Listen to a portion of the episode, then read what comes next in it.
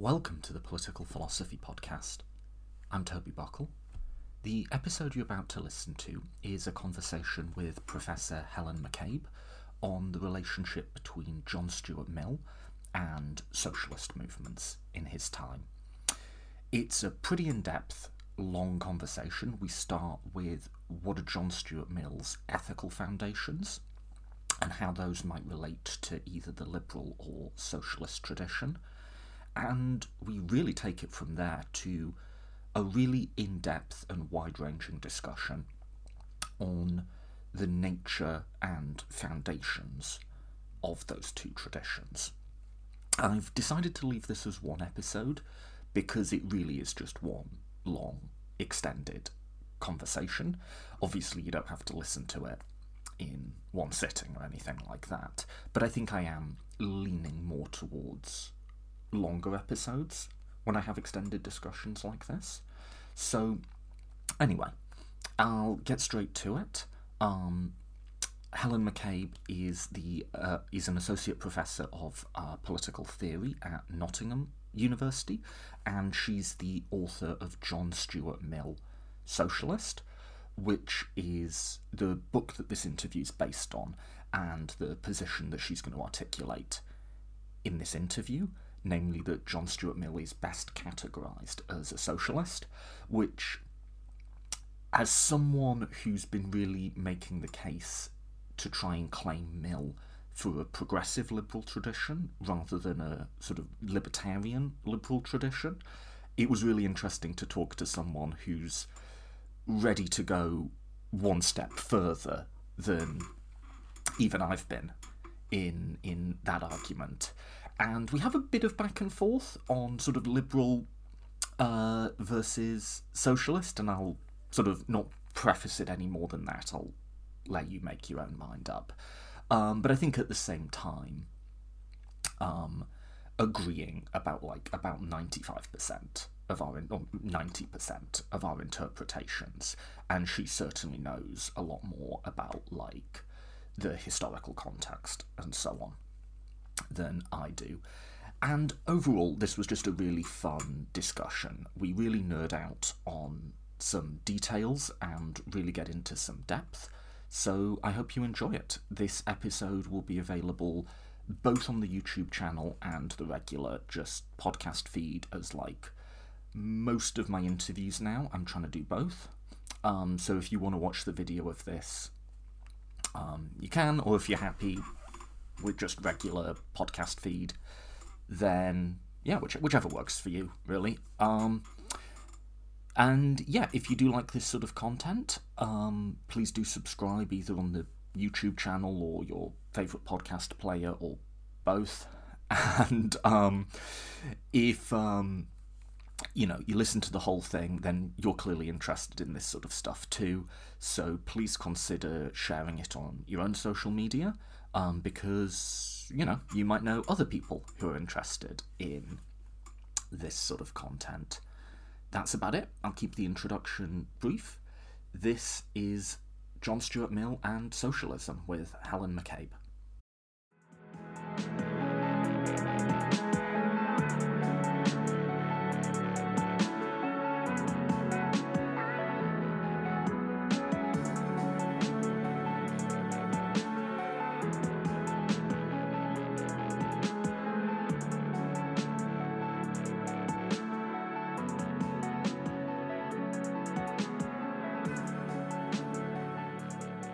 Okay, I am joined today by Professor Helen McCabe. Thanks so much for coming on the podcast.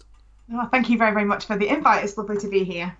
Yeah, I'm, I'm, I'm excited for this one. Um, before we get going, um, do you have like a quick potted uh, bio? What are some of the things that you've researched or taught or just yeah like to think about? Yeah, great. Yes, so I'm an associate professor of political theory at the University of Nottingham. Um, I mainly, when I'm teaching, I mainly teach the history of political thought because of all my work on Mill. Um, I also work on Harriet Taylor, Mill's mm-hmm. wife, um, and I've got a book. it's due. It's not finished yet. Um, oh yeah, you're about... doing sources, aren't you? The, yeah, yeah, yeah. So I'm going to do about how how their writing relationship developed and all the different roles they played in each other's work. Um, but at the minute I'm on research leave. I'm funded to study forced marriage. Um, so I've got two or three different projects on that. One's a kind of philosophical project about um, forced marriage and modern slavery. So the International Labour Organization has now sort of declared forced marriage to be a form of modern slavery, and it poses lots of interesting philosophical, legal questions about what that means, what it means in practice for prosecutions, and, and for ending both. Um, but we're also informed by using the narratives given by survivors to explain how they experienced um, their forced marriages and how that kind of reacts or links to different definitions of um, modern slavery. And then because of the COVID pandemic, I also got some money to study the impact of COVID 19 on forced marriage in the UK. So that has involved me doing lots of things with spreadsheets, which is not my general background. Um, so it's nice to be able to come and talk about the philosophy and kind of my, my roots and my, my first calling. Yeah. Oh, you'd you'd love me at work. See, I'm the opposite. I'm a spreadsheetophile or whatever the word is. I, I, I like I like ex- I'm one of those weirdos who like likes Excel. You know. Okay, I'm I'm getting better with Excel, but um, I wouldn't say we were totally friends yet. Collegial, you sit across it from each other at the office. yeah, and, and then like sometimes it basically just I just don't understand what it's done with the formatting, and it makes me cry. Yeah. Yeah. Um, okay, and I've just finished John Stuart. John Stuart Mill, socialist. Oh, we both. Yep. Which has a very, very lovely cover, as we were talking about before we came on. Now, there's a saying about books and covers, and it's bullshit. People absolutely judge them on their covers. And I'll even put my foot in it further and say correctly, like a cover is your opening salvo for yes, like that's true. Yes, what what this book is about. yes. Um, so John Stuart Mill, socialist. Um, can we start with just like some general getting into Mill? And Yep. what I suggested is let's look at like core ethical commitments to start instead Yep. of doing like starting with the bio, because um, if you want the bio. Um, Look at my John Skorupski interview, Hmm. Or I was interviewed on elucidations. There's a, there's a lot to go for. Um, but let's skip over the bonkers upbringing, mental breakdown, Mhm. all of that. Mill starts on Liberty saying, I reject abstract right as a thing independent of utility. Yeah. Um, every appeal I'm making is ultimately tied to utility, but, and I quote, it must be utility in the largest sense, in the permanent interests of man as a progressive being. So that's an overt statement from Mill about what his ultimate ethical bedrock is. Um, like what what it- what at the core of it is he is he trying to do? Um, and the way I was always taught Mill is that's your starting point. So what what does he mean by permanent interests, and what does he mean by progressive being? Oh, so those, yeah, those are two of the biggest questions in Mill, right? Aren't they? Yeah. In terms of like, if we're going to actually take it, which I guess has been my approach in all of my research on Mill, like take what he says seriously and try and work out what he means, rather than coming to it with an assumption that you know because you've read some Bentham or you he uses words that we use commonly, so you think you obviously you understand what they mean. Liberty's the best example, right? As your book goes goes through. So, I I mean, lots of people taking different approaches in terms of permanent interests. Maybe progressive beings is easier. So I guess Mill thinks that we're all um, things that can be, beings. so hard to use this, not not to use his words, right? Um, living creatures that can change. Um, and he thinks that societies change over time because of what people do inside them. Um, but he also thinks that individual people change. He's really interested in, in like a science of character development, um, which he was trying to to get his, his head round and never publish on it. Um, and this sense of, and I, but I think you can read his autobiography as a kind of individual account of like how are people made? How do they grow? He has some lovely metaphors in On Liberty, right, about us growing like trees in a kind of natural way rather than being turned into That's where, topiary. if I can do a self plug, You see, what ta-da! that's exactly that kind of tree, and not the ones you see on the continent that are shaped to cause shade and stuff. Um, it's kind of used used for everybody else. And I think it's nice the tree metaphor for some of the stuff I'm interested in too, because we we might think of beautiful trees that you see alone on fields that have like grown, but in forests, trees all have to grow, but also by taking into consideration other trees, right? There's a kind of like somehow becomes this balance where they're all getting light. Um, which I think is one of the things that's interesting about some of the elements of Mill, who is a social theorist. So he's not really just thinking about individual growth. He's interested in man. Man, the man in that sentence is women as well, and it's the whole of humankind. Really, it's like people as progressive beings. And I guess one of the key commitments of utilitarianism is that everybody counts as one and no more than one, and that means everybody. So, kind of thinking about how everybody's growth would be maximised in the sense of what utilitarians are about, is kind of maximising utility.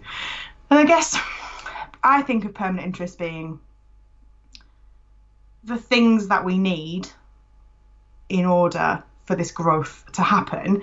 Um, and Mill identifies lots of things that stop it happening. So you've got to think of, and then some kind of positive things that help it to happen. And I guess as a kind of social scientist, he's interested in both doing away with things like poverty, which stop growth happening, but also how do you have a society that encourages and nurtures it? And one of the elements of that is the principles of liberty, right? Where you have to have a certain kind of tolerant and supportive society where people's individual individuality, which by which he means like their individual character, can and uniqueness can grow and and, and um, flourish. Um, but he think he thinks that these are constrained by stru- what we might now call, I guess, structural issues. Um, so, what progress was possible at different times of history has been different because of the kind of possibilities um, around in the feudal system. It might be different. It might be different for different people to how it is in an industrial society or how it was in ancient Greece for certain kinds of people. Um, and so, some of his judgment I think are interesting because they're talking about different stages of society and different kinds of social constructions.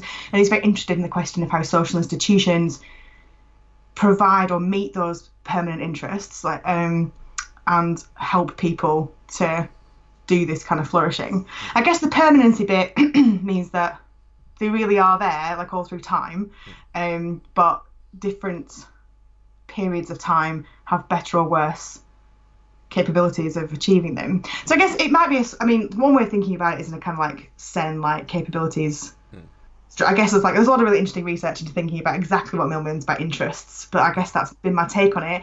And because that's quite a complicated thought, like if you think about what capabilities you might need meeting as permanent interests of people, it's a bit more complicated than say for plants, where that might be like light, not too much cold, some nutrients. Um, and so the list is going to get very big. and so I tend to think of Mill um, when he says early on in his life, you know, realize that the direct pursuit of happiness doesn't actually lead to happiness. It leads to you having a kind of psychological issue about what is it and am I happy right now? And I think psycho, psych, you know, modern psychology research has shown that the minute you ask people are they happy, they're less likely to say yes because they start thinking about it. Um, and so he is very much concerned that utility needs to be the ultimate arbiter of choices we make and social institutions that we create. But he thinks, I mean, the way I read him anyway, is that there are intermediary principles. Um, and I think Piers Norris Turner has written on this better than I have. I kind of borrowed from his thinking in the book a bit. Um, and there are lots of those intermediary principles. I think mm. Mill writes about this in the art, when he talks about the art of life in the system of logic as well, because um, each kind of art is going to have one, like medicine has a different end goal to architecture or mm. education. Um, and all of these principles are really important for to realise as best we can, given the constraints of, of the societies we live in. Um, but in the book, I pick out uh, what I think are kind of like fundamental ones and, and, and, of interest to thinking about the specific element of Mill's thought, which is thinking about his socialism, which is different to thinking about like his view on free will, for instance, right? Which is a big right. other things to think about. So in the book, I picked out. Let, us let, just pause oh, there because I want to. I want to let me put that back to you in mm. my own words because I want to just get through that and mm-hmm. then we'll get to um, what are the doubts. Um, so um, I'm just going to pick up on the word intermediate principles and try and mm-hmm. just give a real, like, simplified version of that.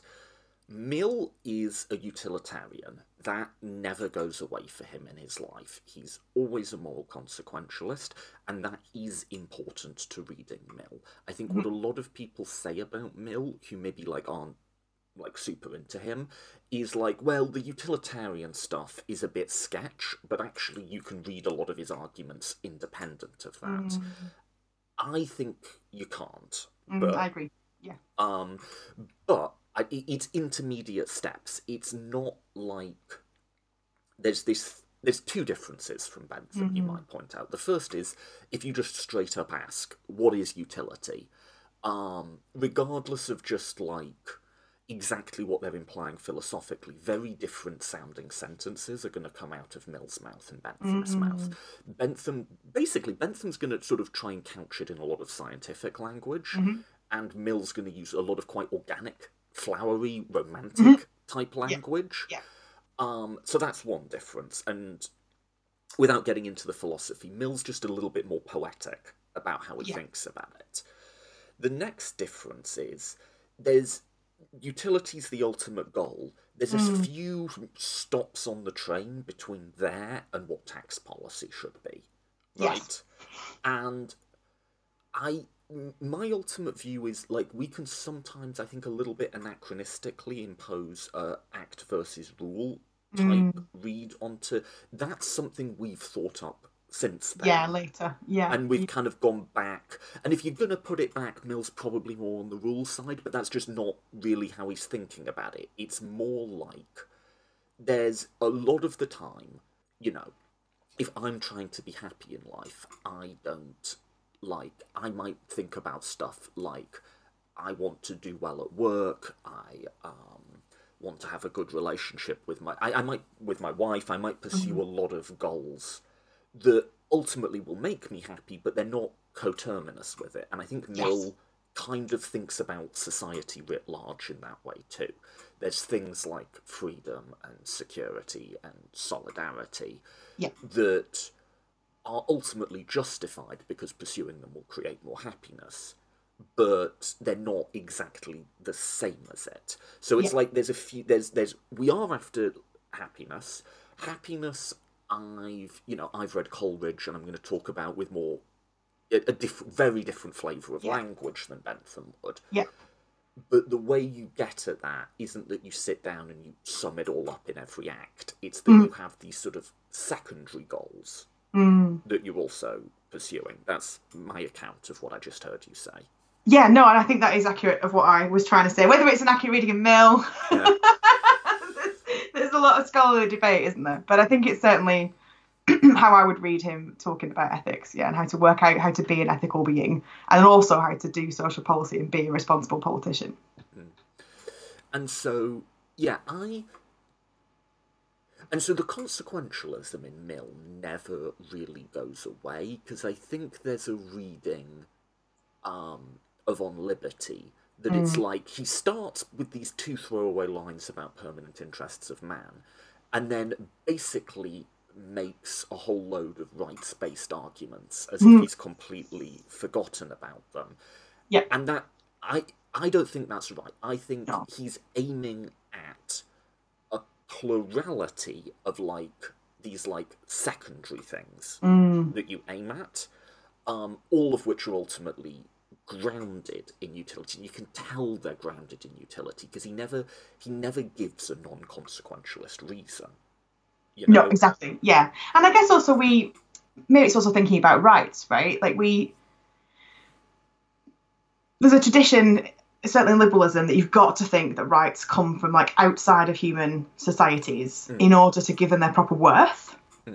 Because otherwise you just have it, it, it's difficult certainly we can't do kind of like comparative politics critique of other countries if you just get the rights around the constitution and this and that's it. Like that's what rights are that's what's in the law. You can't even do critique of your own laws right? You can't be hmm. like it'd be better if we had these because you can't make a rights-based claim. But i think um there's plenty of people currently who work in rights right who would like to base concepts of rights in something like a capabilities account hmm. so they're not trying to say there are these natural rights they come from god or they come from like something innate in our nature, or you can deduct them from pure reason in a kind kind of modern Kantian way. They want to say something about what we know about people, and what it takes for them to flourish. And I would see Mill in that kind of tradition as well, of like he wants to root it in real people and not in what Bentham calls nonsense on stilts, kind of this like metaphysic idea about there being rights that exist somewhere.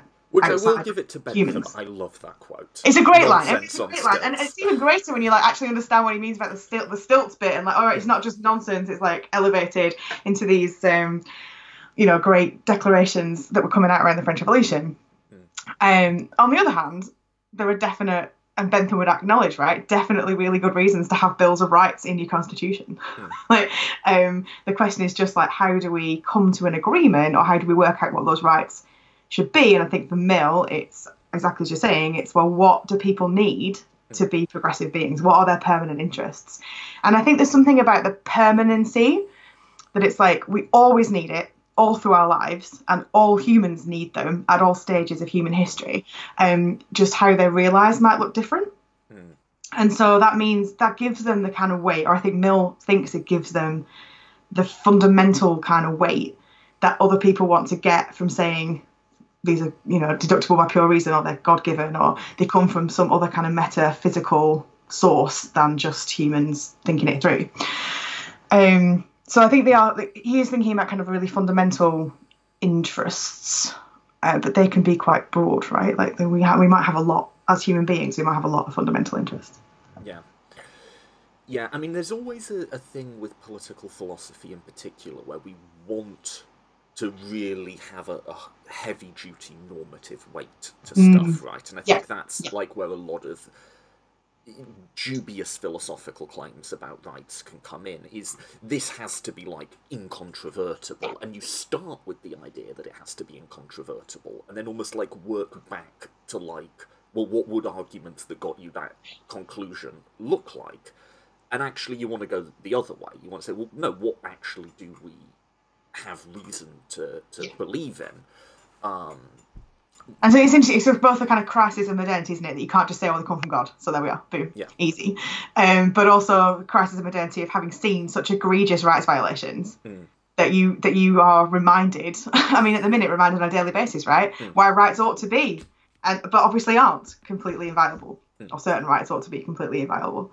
Um, and so I think you know there's a reason why we all care, care about this like really significant normative weight. Hmm. Um, but and I guess it's one of the challenges for political philosophers if you're not going to take a kind of theological answer, then there's a huge amount of political philosophy to do to work out how do we make those kind of normative claims. And obviously, as you say, Mill's answer is utility. Yeah. Yeah. Okay. So utility at our foundation, secondary principles, almost like I would say. This thought is occurring to me now, so tell me it's rubbish. But it's a writ large, writ small thing. The writ small is I want to be happy, but mm. actually, like most of the time, being happy is more going to be about like you know i want to put out a good podcast episode or do well at work or like have a nice evening with my friends yeah. you know yeah. um so and then the writ large is we want all people universally counting as one and not more than one to be happy mm. but actually like the best way to go about that is by focusing on some other things that society as a, as a whole tries to pursue, like security or liberty. Yeah, I think that's in that sense also the writ large, writ small. So like on an individual level, um, you know, I'll be happy if I get a good night's sleep. I'll certainly be less grumpy, and my friends, my colleagues might be happier. um, I'll be happy if I like read a good book. Like you know, there's like kind of small things I can do. Have a good night with my friends. Like, um, but fundamentally, none of that's possible unless I've got security fundamentally none of that's possible unless I live in the sort of society that lets me make my own decisions about my own well-being. Right. At least within certain kind of constraints. Fundamentally, it's not going to be possible unless I mean, for me, right, if there's going to be some basic gender equality and other kinds of equality that Mill's interested in. So I think there's the, the kind of core principles, their background, aren't they? Like of once yeah. they're once they're more in place, then we can drill down to the, the, very small things. And I guess that's one of the powerful things about liberty is pointing out how such a massive myriad of things make individual people happy that would also make some other people really unhappy. um, but the point is to have the kind of space in which we can all pursue them without kind of judgment and um, being prevented from doing it because somebody disapproves. So you've got a list of them in your book. Um, Liberty is one. That's a core core commitment for Mill. I've covered that a lot, and maybe we'll get back into that. But let's leave that that be. Progress. That's another. Again, I've covered it a lot on the podcast. Maybe we'll Right. get back to it. Those two, I think, certainly liberty makes Mm-hmm. sense. Security, well, like you say, that's almost just like a background condition. Like, that's the prerequisite. Yeah. You also put equality on the list, Yeah. which might be less familiar or less intuitive. Yeah. Equality's core for Mill. Why? That doesn't seem as obvious to me as like security seems obvious. That's like a background condition. You don't want to Yeah. like Mongol hordes coming in or whatever, Yeah. right? Yeah. Liberty, I think, f- follows very naturally from this developmental conception of human nature. Yeah. Equality. Why is why is that a core mill commitment? So, and I think it, covers a fair few things, doesn't it? Which is also kind of interesting. He, I think, I mean, so I suppose part of how I approach the book is just like, let's look at his work. What does he talk about a lot? What does he really care about? And and you, when you do that, you you notice equality. Um, so then I think it has an implication for lots of different elements. But I guess one reason for why would be this it is a basic tenet of utilitarianism, right? Nobody counts for more than one. Like utilitarianism is radically egalitarian in at least one sense, right? If you're making policy decisions and you can you've got resources, I mean this is not really how it works, but like resources to that would improve the well-being of 100 people or 10 probably depending on what the difference is you should give it to the 100 right, Right. and it shouldn't matter I mean, both the 10 are your family, that shouldn't make you make a difference, which is a real challenge. People think that means utilitarianism is like deeply unethical, right, as a system. Um, but it certainly shouldn't be the case, which is one of the kind of politically radical elements of, of utilitarianism that we perhaps we forget from how early it came about in, in Bentham. Um, shouldn't make a difference to you that you could do this thing for 10 noblemen or 100 peasants. Yeah. like it like the the 100 should weigh out the 10 even if they've got this kind of higher social status. So i guess it's a kind of there is a kind of fundamentally i don't know leveling in that sense but i mean people then think leveling down that this is maybe not the best route but kind of yeah fundamental equality. And then i also think mill recognizes and this is what i think is interesting about mill like all these core principles interact um in lots of interesting ways. But i think mill's mill's not that interested right Mill would like a totalitarian society because he's interested in freedom, right? But a society in which there's freedom for one gender or one race or one class or one caste is also not interesting for him because there's all these other people who aren't getting to experience utility. And I, I mean, I guess one of the interesting things in books like Subjection of Women is that he points out that even the people who benefit from the inequalities, so the people who have most, um, they don't they don't benefit as much as they think they do. Like it's Yeah. bad for them in lots of different ways. Um, so if you have the power to tyrannize over your family and your employees and the women in your life in particular, but anybody else like domestic servants, um, even to the extent of, of killing them with impunity, like Mill has great Mill and Taylor have great writing on domestic violence. It's not good for you, right? It's not actually sort of like freedom. It's not good for society. It's not, in that sense, benefit. Uh, it's certainly not as good as equality would look in a utilitarian balance.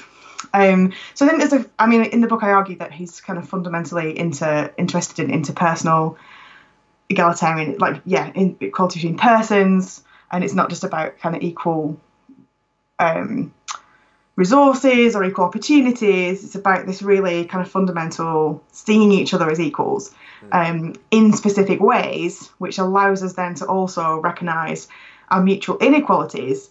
Um, sometimes we just are better at doing something than other people. Sometimes, right, um, which then also fosters this sense of how we fit together and how, why it's important that people can like be diverse and freely develop their individuality. Um, because it's so much better to have lots of different, interesting, or even different, boring people um, than everybody looking kind of uniform. So, if I'm hearing you, there's at least two reasons for Mill to think equality's very important. One is it just seems an almost inescapable conclusion from basic utilitarianism. Like, you know, if I the, the, the welfare pure Benthamite utility gain I can get Yeah. by giving a homeless person a thousand pounds versus giving a millionaire it would suggest that if you have an extra million, you divide it up amongst the homeless people rather than just put it, having it just stay in some millionaire's bank account. Yeah. That seems virtually inescapable from a utilitarian point. Um, so just because utility is Yeah. is one Yeah. one answer. The other is that it's um, an enabling condition of freedom. Um, and, Yeah. and, and the, the utility argument I made about wealth, you could also make about status and power Yeah. hierarchies. Yeah. It- Yeah. It's almost directly analogous in my mind. So those are the because utility one, Yeah. and two, it's a background condition for freedom, and then that moves you on though in the Mill is quite a bit more radical than most contemporary liberals, and I think actually most contemporary socialists Yeah, in- in some respects, yeah.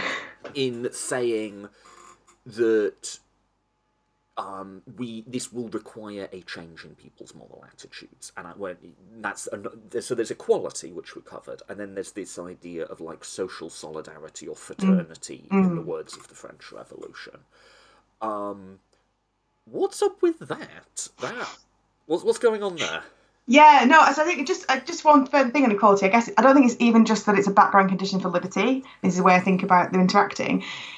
In, in some in some respects, a background condition for security. Mm. Like women are just a lot less secure, right? Yeah. Because people get to murder us basic, and beat us up and stuff with with basic impunity, even in modern societies. Never mind mill society. So we don't we don't have security in the right kind of ways.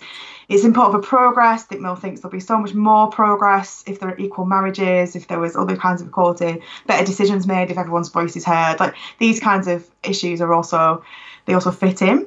Um, so yeah, but then I, then it does it also So- fits with the so- fraternity thing. Yeah, so because because utility, and Yeah, then and then because- it supports all Yeah, of the all the things we care about. Yeah. yeah, Yeah. One of which I, I argue is is fraternity. Like Mill, when Mill says he's committed to like the, the rallying cry of the French Revolution, he does mean all three bits. And I guess we tend to kind of forget the fraternity bit a little bit when we think about uh, certainly Mill, maybe the French Revolution, uh, or we just think about kind of silly things like calling each other citizen. Um, you know, uh, so Mill's very so, so for instance, Mill's really anxious about like class conflict and social disharmony. Um, but I think if we understand if we understand this concept of equality like I do as relational equality, then that already has a sense of fraternity in it, right? Like you you have to respect each other as something that is equal or is fundamentally equal, even if then you're like, oh, but Toby's a better podcaster and philosopher than me, but I don't know what I'm good at that you're not. Cooking, Um, I, don't- like, I don't know, gardening. Certainly gardening. You Gardening. would have me. I'm sure you're a better on my Zoom. philosopher. I'm sure you're a better philosopher than me. Gardening, my God, our, our goal was we'll get a dog once we can keep plants alive and not kill Oh. them, and that was 10 years ago. So, Oh, okay, okay. No, so not- gardening, you'll have me. flourishing garden at the minute. That's why I'm look, sorry, it's, it's over there. So that's why I keep Yeah. looking that way in my in my room. Um, But sorry, please go on. no, yeah. So so I think so. The fraternity bit allows us to. So I get yes. maybe I think the fraternity bit allows us to do relational. God. I think a lot of us. I mean, the world would be a really different place So if we could just- actually thought of just each other as fundamentally Could you just start that point again? I lost you just connection issues on the first Oh, sentence. sorry, yeah. So I think that fraternity, to some extent, underpins equality in the sense that to have relational equality and really recognise each other as equals um, is really hard. Like, I don't think we do it. um, the world would be a really different place if we really fundamentally thought migrants were equals, homeless people were equals. Like, they wouldn't be homeless, would they? We, we wouldn't be able to kind of to deal with it. Um, so I guess I think they're connected because the fraternity bit, like, is about solidarity, which I think is both kind of underpinning this what you said, like moral character change that I can recognise everybody as an equal because I understand them to be in that sense of fraternity that's familial. Um, like we're all in the same family of beings, of human beings, and we're not separated. Um, but I think also that he worries that there's a disutility of some kind, anyway, in the kinds of conflicts that come up um, when we aren't fraternal. And so again, that again that could be that it means we live in less equal societies, or we live in less free societies, or we live in less secure societies. But also perhaps something even more directly rooted to utility that um, just living in conflictual situations is is more disutilitous. That that's not if that's a word. is less good utility than than living I'm in sure more there's a. Benthamite term for that. I'm sure there is. Yeah, yeah, absolutely. um, than living in more harmonious societies. Um, okay, so I think I like doing this groundwork with Mill because I think there's a number of like surface level reads of Mill that if you if you go straight to like the really famous bits of the text without that background, you'll they'll read as weird. I think. Um, So I, th- I mean, just this isn't a liberty principle conversation, but just quickly with the liberty principle, when it comes up in like popular philosophy, it's often brought in and then rejected. You know. Yeah. And I think what people sort of say is, well, what do we do about, you know, God knows, mandatory vaccines, right? Let's analyse that. Um, I think I'm taking this, I think Philosophy Tube um, did this recently. Um, I might I might be wrong. Someone did it recently. Yeah. Um, let's see what Mill would have said about that. Well, here's Mill's liberty principle, and the quote always is always the second paragraph of the first chapter. It's always um, um, the the only means by which we can prevent someone from doing this, um, and then concludes with um, over his own body and own mind, the individual is sovereign Yeah. Right? And then they'll sort of go, okay, but that's like a very individualist, atomized way of looking at the world. And actually, with mm-hmm. something like a vaccine, it's about how we all live together. And Yeah. having done all that groundwork now, I think we're in a position to sort of say why actually that's that's not quite right. Um, mm. I would say actually, while the one in the in, in the first chapter, the introduction, mm. is the most rhetorically powerful and famous hmm. statement of the hmm. principle. The best one for understanding the mechanics of what's going on is the one he offers at the start of chapter four when he's hmm. starting to think through how it works. Where he says, Look, you've got like liberty on the one hand, and then you've got a bunch of other stuff, some of which is decidedly communal. Yeah. And I sort of want to get as mu- much as I can of both. And mm. this is like a rule of thumb. It's not exact. Mm. It won't black and white delineate the world into two camps. Um, mm. It's actually not applicable in all historical ages and circumstances, but for where we are right now, it seems to me this is like a good code of practice for just how we start to think about it. And what the liberty principle isn't doing is saying, okay, we're all atomized, egotistical individuals, and this principle follows from that. It's saying we have the individualist freedom, we have mm. other things, and like we just kind of we just want to like put some boundaries and structuring in between those things to mm. sort of just see that one doesn't overwhelm the other and it works both ways. Liberty Yeah. can override other ones but other ones can override liberty. And if anyway i'll stop there but yeah if you don't do that groundwork of like what are his core ethical commitments and like what does he see himself doing i think the text just doesn't make a lot of sense if you read it as like a capital L libertarian, it's only individuals sort of thing. Like he's, Yeah. he's not particularly coherent or persuasive if you read him that way. I think. Anyway, I'll pause. And. I think I think to some extent he's you know in, influenced by German idealists um, and this use of the word individuality that just people read that and they're like oh so he's all about individuals Yeah. and about about atom, atomization and he sees you know would say like oh there is no society etc etc and then like no if only he'd just used a different word like Yeah. their uniqueness or something like or their personality or like whatever it is you might say now that kind of maybe captures that um then we might not kind of fall into that heffalump trap of just you know making assumptions because you read a certain word um i think I mean, that's one thing that's interesting about Mill as well, right? Like he is committed to the principle that each individual is pretty much the best judge of their own happiness. Yes. And so that's why we need this sphere around us where we get to just do our own thing, whether that's what faith we have, whether it's that we like to just sit and read the Sunday papers, or we like to go on you know hikes or we like to like meet up with all our friends like just and people shouldn't make moralistic judgments about those things just because they don't like them Mm. and and that that's what he's aiming for is a society where people get to pursue their own concept of the good in their own way or like what makes them happy whatever that is. And then he's like oh but we can't just do that right? Like completely anarchically because those conceptions of the good will come into conflict. They could come into conflict in really like obvious and grim ways like if I, if somebody just enjoys murdering people um so we need rules about that but they come into much into other into conflicts in other ways. Um and that's why we need a basic principle like the harm principle like all right well what if we said you can do it until you start harming somebody. Mhm.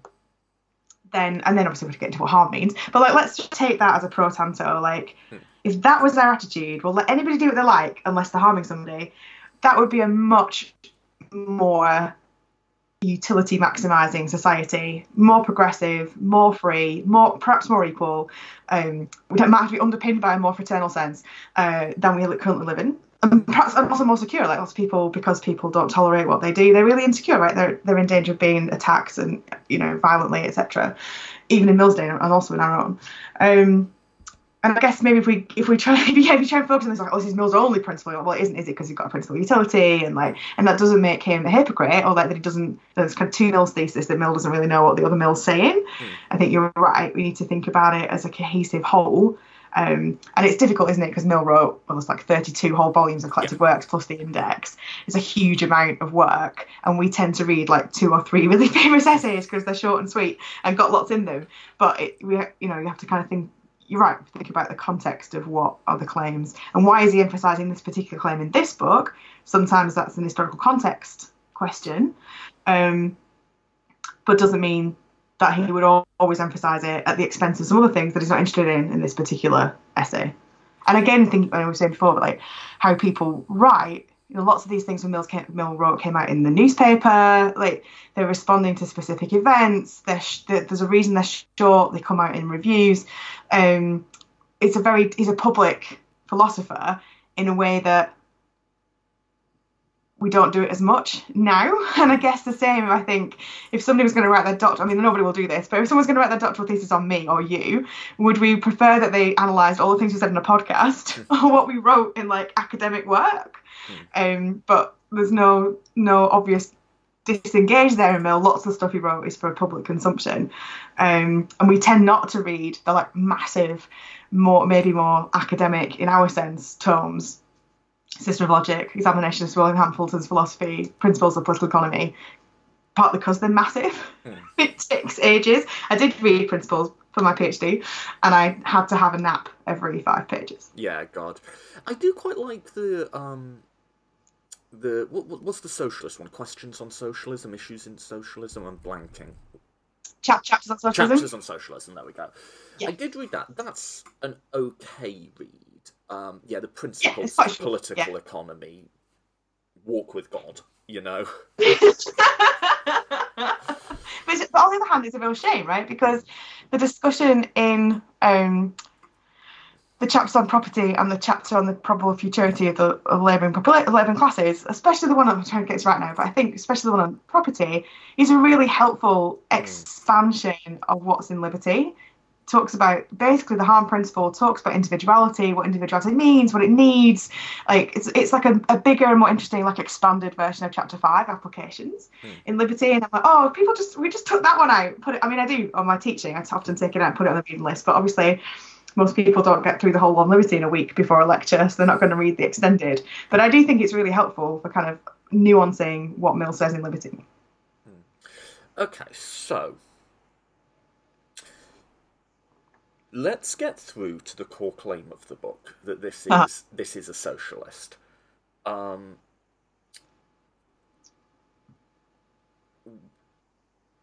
why? I'll, I, I might I might give a bit of pushback on this, but like what we've oh no no I'll give the pushback straight up. Here we go. Um, Yeah. um, okay, one sense this is a socialist in that you have a commitment to equality that's pretty radical both by today's standards and then. And I think the most socialisty bit for me is the fraternity stuff. That mm-hmm. seems distinctly socialist to me. Yeah. At the same time, it's not just that he retains this very individualist, I'd say pluralist sort of mm-hmm. account of freedom, and that he's still like the fact that I'm saying this isn't a libertarian in the modern sense mm. doesn't mean that he's not really, really, really into this stuff. He is. Yeah. Like, no, he is. You, you know. Yeah. yeah. Um, it's not just that that is retained. I'm not saying socialists can't care about freedom, but this whole way of thinking of like having mm. a balance of different goods you're trading off against each other. This whole thing where you're asking questions like, you know, how do we like how do we like find the right boundary between hmm. individual mm. freedom and social harm? That just and, and this whole like um progressivist like and you can get into like what's your model of free you know liberalism that you're basing on. That all still feels liberal to me mm-hmm. in a big sense. Like i'm i'm not sure like i almost want to say you've got a spectrum and mill's somewhere on that spectrum like I'm not so many spectrums, was somewhere on them. Yeah. Yeah, so that's my pushback, and my pushback is like a pure, like, as they'd say on Twitter, this is a vibes argument I'm giving you here, right? In that I'm still, there's still just a lot of liberal vibes in this thing.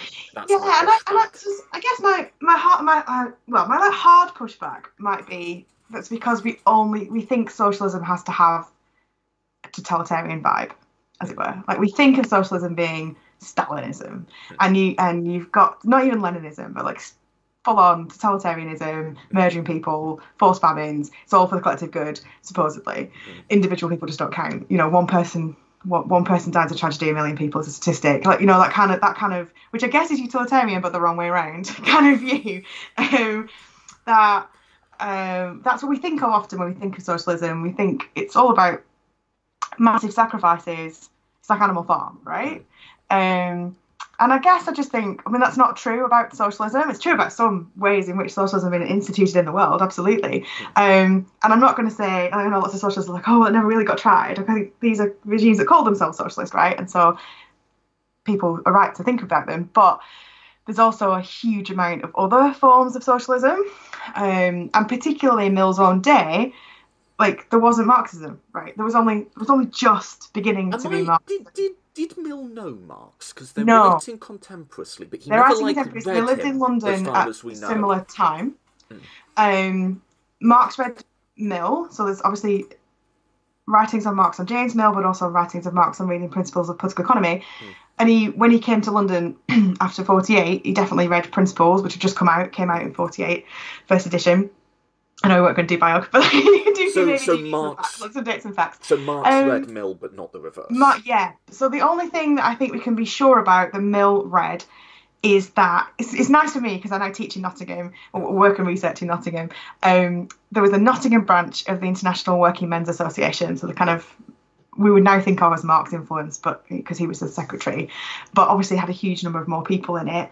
They sent Mill some stuff. They wanted Mill's view um, as this like say public philosopher, public economist, friendly to cooperation and certain kinds of socialism, and also like really engaged with responding to at least certain groups of working class people on certain topics, right? Like always wrote back about women's rights stuff, um, engaging with like all the people who were interested and people he saw as being kind of part of the future. So they sent him um, something called an essay that Marx wrote called Working Men in the War. So it's about what working people should think about the Franco-Prussian War, right. which obviously ends with the has the Paris Commune as part of it, right?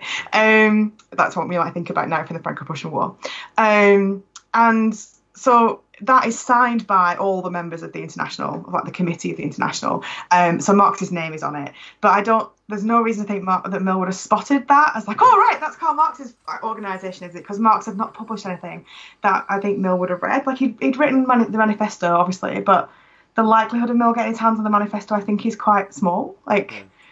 Mill has a middle class job, right? Like, he lives in London. Um, and then David Leopold, who we talked about before, uh, who's a real Marx expert. He did the young talk- Marx, didn't he? Yeah, exactly. So he like made. We went through this when I was writing my thesis with him, and he said, you know, yeah, fascicules of the first chapters of capitalism, of Capital, sorry, were um, circulating in French the year Mill died. He Mm. died in May. So Mill obviously was fluent French speaker, lived in France, died in France. Um, so like maybe, but were they circulating in circles that Mill? Like, why would Mill have got hold of them? I think the jury's still out a little bit, but maybe J- Mill's German was better than I was thinking it was when I first was writing on this topic, and Capital was out in bits of Capital were out in German earlier. But again, would Mill have come across them? I think we we think of Marx as such a dominant name, but actually wasn't really famous until after I- Capital. and he's dead. Yeah. You know, and, and Mill talks about in the chapter on socialism that you were just mentioning. Mill talks about um, revolutionary socialism, and that definitely is like a sign that Mill knows about kind of Marxist, Marxian ideas. Talks about this strike that happened in Basel in Switzerland that was um, inspired by Marx's writings. So I think he's aware of it, but not not in the sense I've read any of this scholarly stuff. So there's this letter, which is like one last word in this, right? I guess there's a letter from uh, a friend of Marx's to Engels when Marx has just arrived in London. Engels is checking his Marx okay, and his friend says, "Yeah, he's fine. He's immersing himself in political economy. Um, his only friends in London are Mill and this other political economist, Weber, I think he's called. And when you go to Marx's house, uh, instead of tea and like tea and cake, as it were, you get principles of political economy." Yeah, Marx was and some people have taken this so like you go see marx and all you get is like economics economics chat he's like super absorbed in it all some people have taken this to mean like literally marx's only friends in london were mill and this other economist um and i think it's pretty obviously Like, a joke um so there are some biographies of marx that are like, and he was friends with Mill. See this letter, and have been to conferences where people have like made this claim again and again. But the only evidence for it is this letter from a friend of Marx and Engels, mutual friend.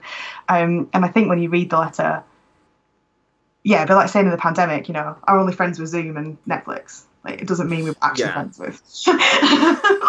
yeah, and it makes sense with Marx's character. Like, he is the sort of man you would make that sort of joke exactly. I about. think it's very, and like obviously it's a revolutionary period in Marx's development as a thinker, right? From the different, and we all know Marx, you know, to do Marx scholarship, the difference between his pre 48 writing and his post 48 writing is like recognition that the it's the economy stupid, um, that really needs to get his head round. And so there's a fascinating connection, but no reason to think, you know, Mill was also that Mill was very retired character. Like he went to work and then he went home. Basically, he didn't do a huge amount of public speaking and engagement till he was an MP.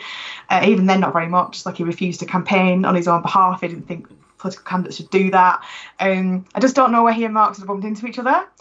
And the only account we've got of like Mill's home life is like Mill playing the piano, lots of Mozart and his own compositions. Mill had canaries and a Persian cat. Um, and I'm like, Marx drank a lot of beer. He played party games, like the kind of stuff we hear about Marx's home life. Mm. I just, I yeah, not sure they would have gelled. Yeah. Different vibes. Okay, so, so, if he didn't know Marx, he definitely does know sort of proto. the- So the- knows, knows other, yeah, knows other so, socialists. so he- here's he- here's my question. Here's here's here's where I think you were going before I inter- Mm. had that question about Marx, which was like super interesting. But um, is what what does socialism mean to Mill? Because Yeah. yeah, we've talked about is he a liberal or a socialist or somewhere in between. He called himself a socialist, um, and he actually almost never uses the word liberal. He'll use the word liberal in stuff like liberal-minded, but Yes. not as an ideological label. No. Um, and, he didn't, and he, he stood for the Liberal Party, but as a working man's reform candidate, right? Yeah. So you know, I, I, I- so partly I think, and that's one of the reasons I think it is really interesting that he calls himself under, puts himself under the general designation of socialist in his autobiography, because he was a really rampantly partisan Benthamite, right? And he he said he, as he recalls it, he invented the term utilitarian. I mean, he might not have, like, there's you know, scholars disagree, but he he remembers kind of inventing it as a a banner that he and his friends like wholeheartedly endorse. That's how they define themselves. And then he does all this, you know, debating and uh, under under this banner against Coleridgeans, against socialists, uh, Owenites, um, and it it starts. He realizes that he didn't like he doesn't like it. Like he realizes in the, in the heat of a debate, he's really insulted a really good friend, Hmm. and he and the, and it, it really put him off partisanness.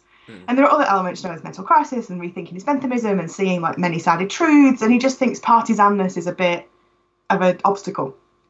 So he he eschewed most labels for the rest of his life. And I think that's one of the reasons that we should take the under the general designation of socialist quite seriously because he doesn't do it very often. Mm. And so I think when he does pick one, he it's a sign he really meant it, and that's one of the things I mentioned is like exploring well, what on earth did he mean by that term? But uh, again, it explains the the qualifier, and so a few pages earlier he talks about a qualified socialism, and I think in part that is about how he doesn't want to put himself under the banner of any of the other existing socialist groups. Um, so say he met Saint Simon when he was 14, but as Mill puts it in his own like recollections, that was before Saint Simon was like famously the founder of a religion um, and of I mean socialist thought. But he was very engaged with Saint Simonians, and one of his best friends was a Saint Simonian, and he very nearly signed up in his uh, in his what would he be mid mid twenties. Um, so it's like 1830, 1831, 32. Um, and then he says, "No, but I'm not. I don't. I'm not. I'm, I'm a not quite, and b I'm just not doing the signing up thing anymore." Mm. Um, he knew about Fourier. Um, initially, like everybody, he picks up on the you know the sea will taste of pink lemonade thing in Fourier. Uh, he says he, he, writes this great letter to Harriet Taylor. There will be like, six oh, moons. This um this guy Fourier, he Humans seems to be a French Robert Owen. flexible tail. Yes, yeah, and I mean, and they're wonderful. I mean, like the, the cartoons of Considerant, if you see them when Considerant was elected into the 48 Parliament, um, of like Considerant with that tail, like spying on his fellow. Great. Um, Anyway. uh, like these things that really kind of capture the public imagination about Fourierism. But once he'd read some Considerant, which is the kind of like cleaned up, sensible version of Fourier, he was much he was much more interested and engaged. And there's long passages on Fourierism in the Principles. He knew Robert Owen. Bentham was an investor in New Lanark. He knew all about Owenism. He knew William Thompson. Um, so a different kind, and he read his books on a different kind of cooperative Owenism. Um, he was really good friends with Louis Blanc. Um, and got very engaged with um, Producer cooperation through the work that Louis Blanc had done with the national workshops after the French Revolution in 48. And then after Louis Blanc's exile in London, um, he's one of the only people that ever went back to Mills for dinner. Um, like so I say, Mills was a really private person. Um, but definitely Mr. and Mrs. Blanc went over to see Mr. and Mrs. Mill.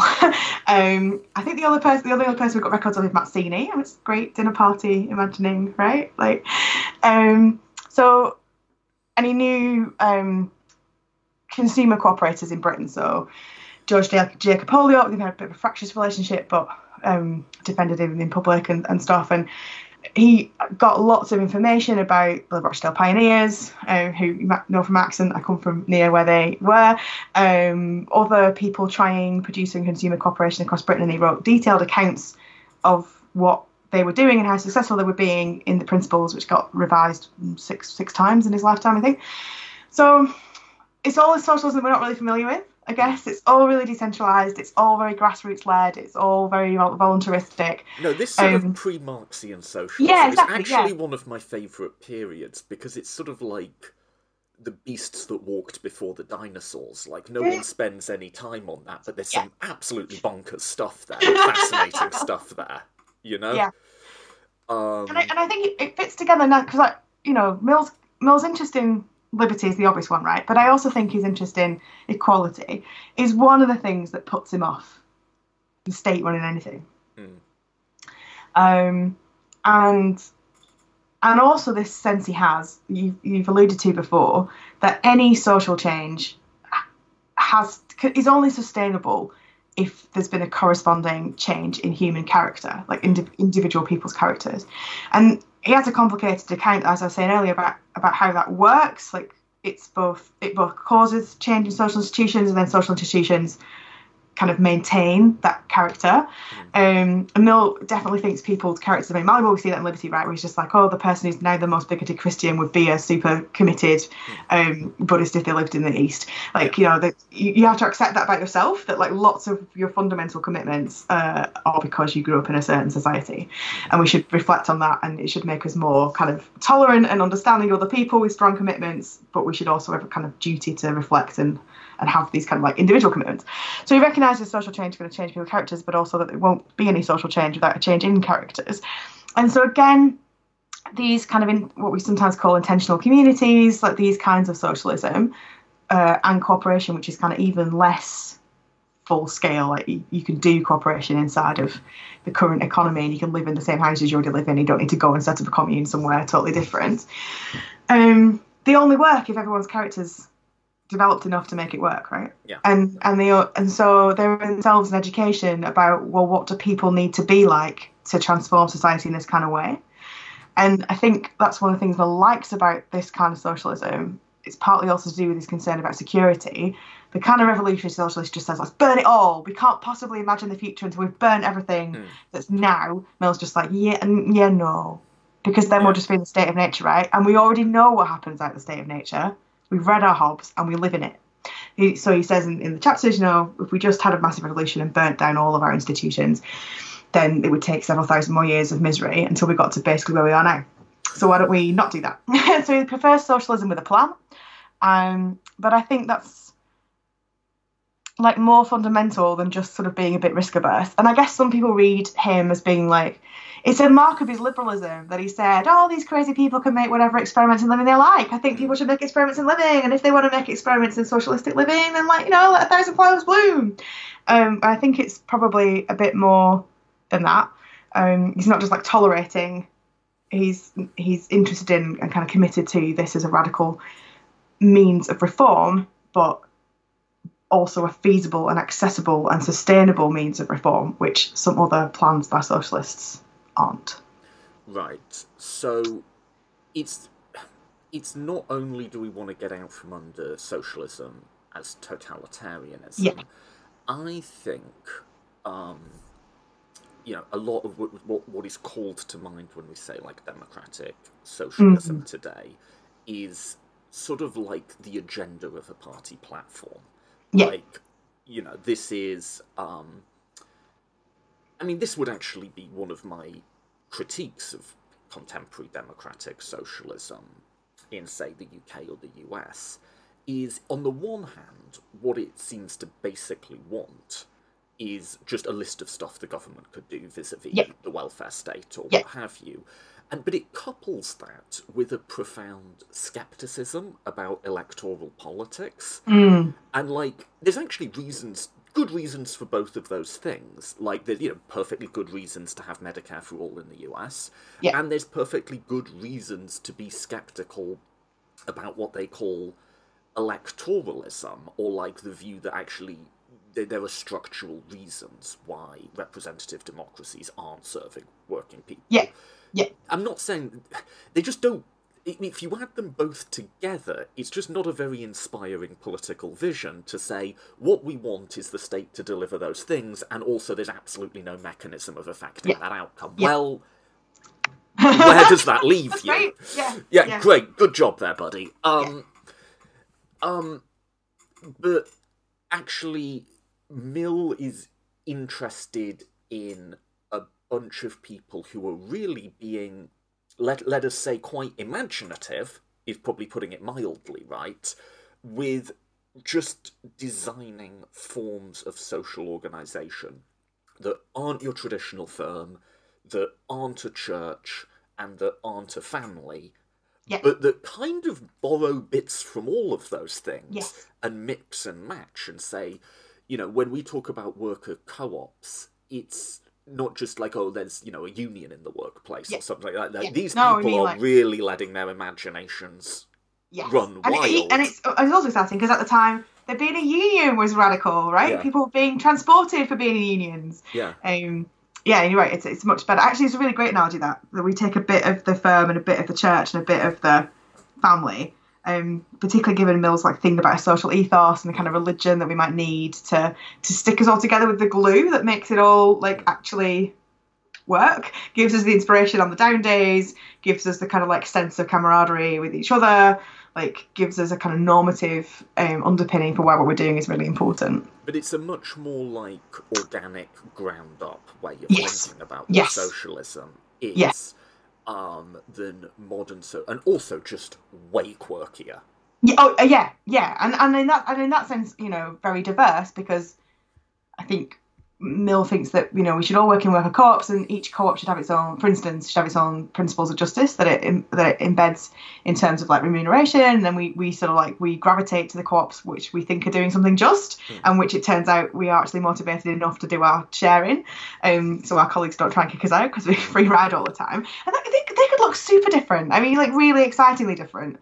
Um, never mind the kind of yeah. different stuff they might be organising if you also lived at work or like Yeah. family interactions and stuff. The, the thing though where Mill isn't very social okay you this is where we, we might disagree on our reads on Mill is that what I frickin' love about this period is it's not they all have their different ideas about how these communes are going to work.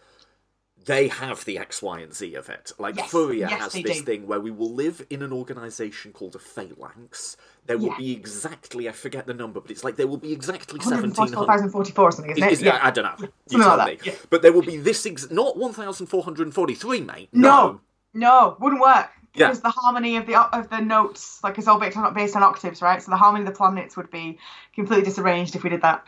They, they will they will look exactly like this. You know, they will have like, and it's like, And well, you can see why Marx and Engels just think it's silly, right? yeah. And I mean, on one sense, it is. On the on the other, like, you've got to love it. Mm-hmm. But like, I, okay, okay, there's a serious point I'm going there. Is that that I think that level of like it's exactly this thing makes sense in a in a sort of like pluralist competitive sort of socialism where there's all mm-hmm. sorts of people doing these different things and if you don't like one go to the other. You know that mm. sort of makes sense. And it's not and it's like you're letting them all try it out.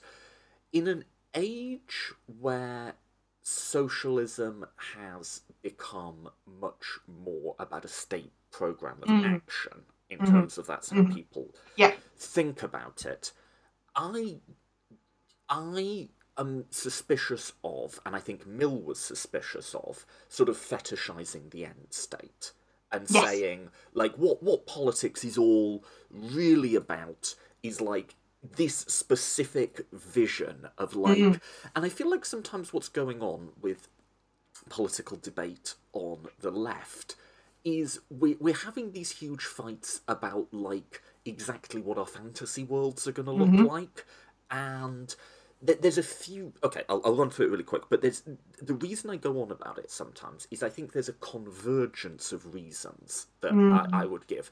One is that it's just a waste of time. Two is um i think it's ineffective political mm-hmm. communication. I mm-hmm. think it, it repels people.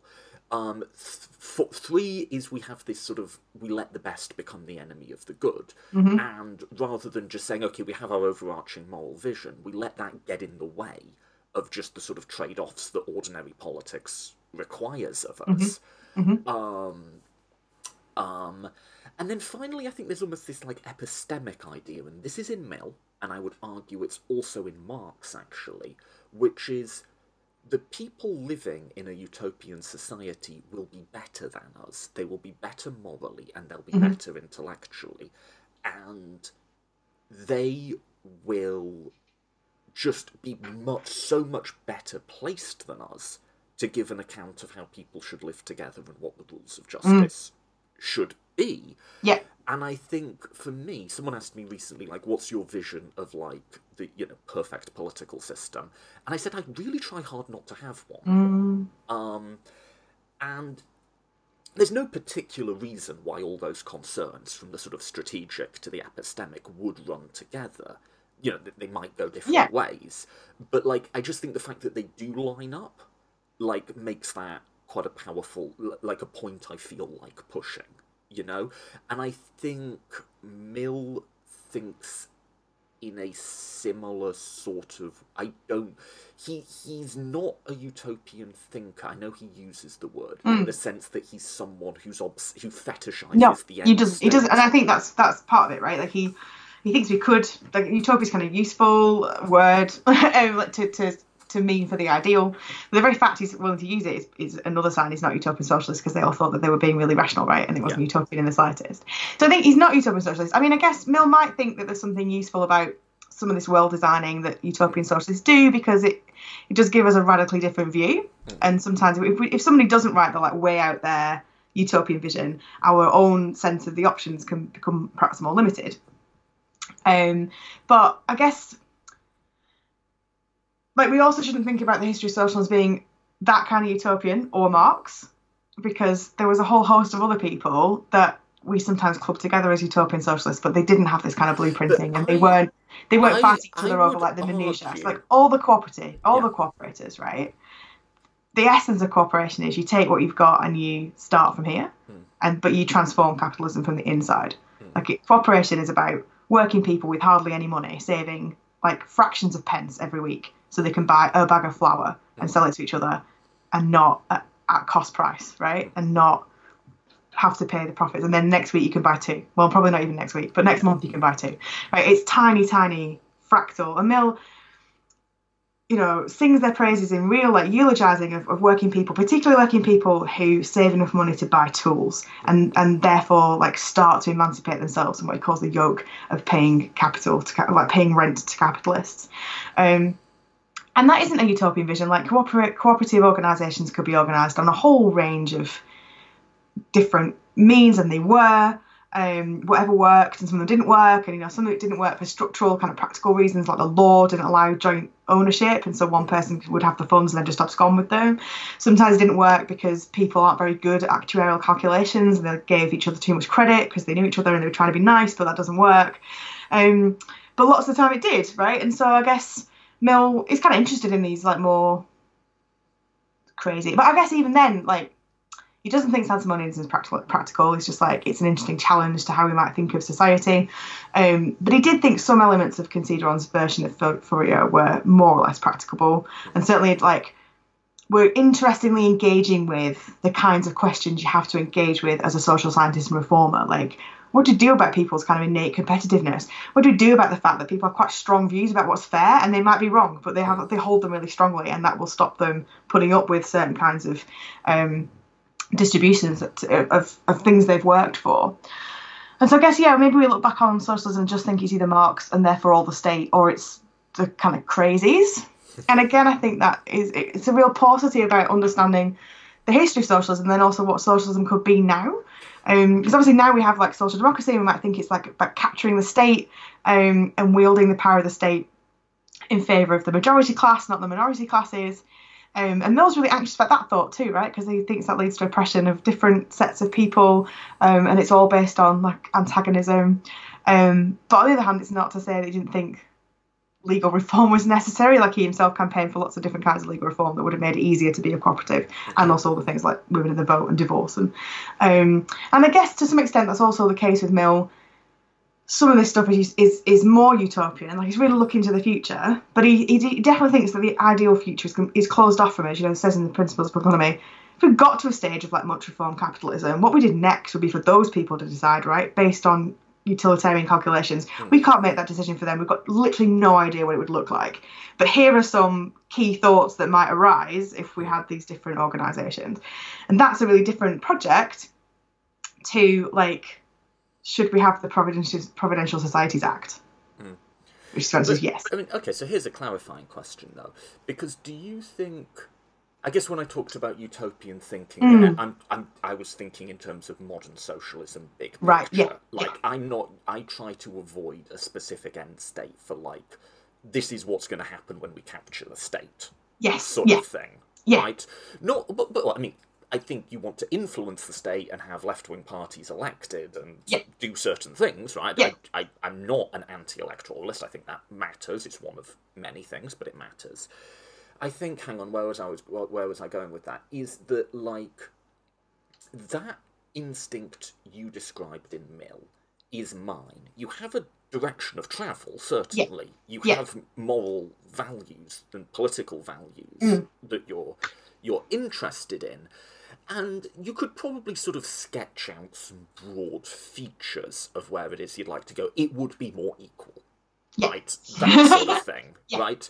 But you you don't have the detailed blueprint. No. There might be detailed blueprints in in in the smaller case, like you might have a specific plan for how to put together a cooperative. Yeah. You know, but you Yeah. don't have a detailed blueprint for your overall. This is how society's going to look. That is that is exactly how I think about political time, right? Um, I guess my question is just like a, a you know, do we think that uh, do we think that is like a uniquely liberal thing? Because it seems almost like almost a little dismissive of socialism to say that socialism couldn't have that conception of social time and that there Yeah. The, but socialism isn't just revolutionary socialism. There's a long exactly. history. and it's and it's also not just utopian socialism where we have to like somehow magic ourselves there. Yeah, right? I think I think socialism has a tendency towards utopianism that Mm-hmm. can sometimes get the better of it, frankly. Um, but that's I don't know. I could almost make the case both ways. I would say that the conception of social time that you just outlined there has definite liberal vibes for me, but I don't see an in principle reason. So I, so I guess one one one thing to think about maybe like Mill has this view that we have. He talks about this. He has this metaphor of the North Star, right? Hmm. There's like a there's like a thing we should be aiming at, but it guides our everyday action, and it's not a thing we're gonna reach. Because so, so if you want, he has this, you know, if you want to navigate from London to the Port of Hull, hmm. then you you would want to use the North Star to tell you you're going in the right direction. But hmm. you're not actually navigating to the North Star, right? That would be weird. um, you're trying to get Hull. Um, and so I think he does. He thinks that one of the one of the reasons we should we should think about our actual ends is because they are the North Star, right? But he's very aware that we might never achieve them. In fact, even achieving them might not quite be the plan, like because it's never going to happen. Like it's in a different realm um, in that sense. Um, but we should definitely be aiming in that direction. We should use them as our guiding principles, and that's one of the ways in which we should be assessing hmm. like contemporary political reform. Is like, well, does it take us any closer to the north? Right? Does it get us? Is that going to take us? You know, I don't know up the east coast. That's a good start. Or are you sending me like back round towards Cornwall, which is definitely not the right answer if I want to get to Hull from London.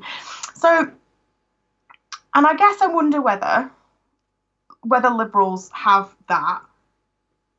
There's anything more than just like, well, we should be free. Not that that's not an important concept. Or whether you know, I think some liberals would just say, well, that's a really perfectionist uh, attitude or something. Like they would just eschew the idea that there's a goal or and that there should be these relatively thick normative claims. But because otherwise, I don't think that socialists can't have a kind of like practical concept of social time.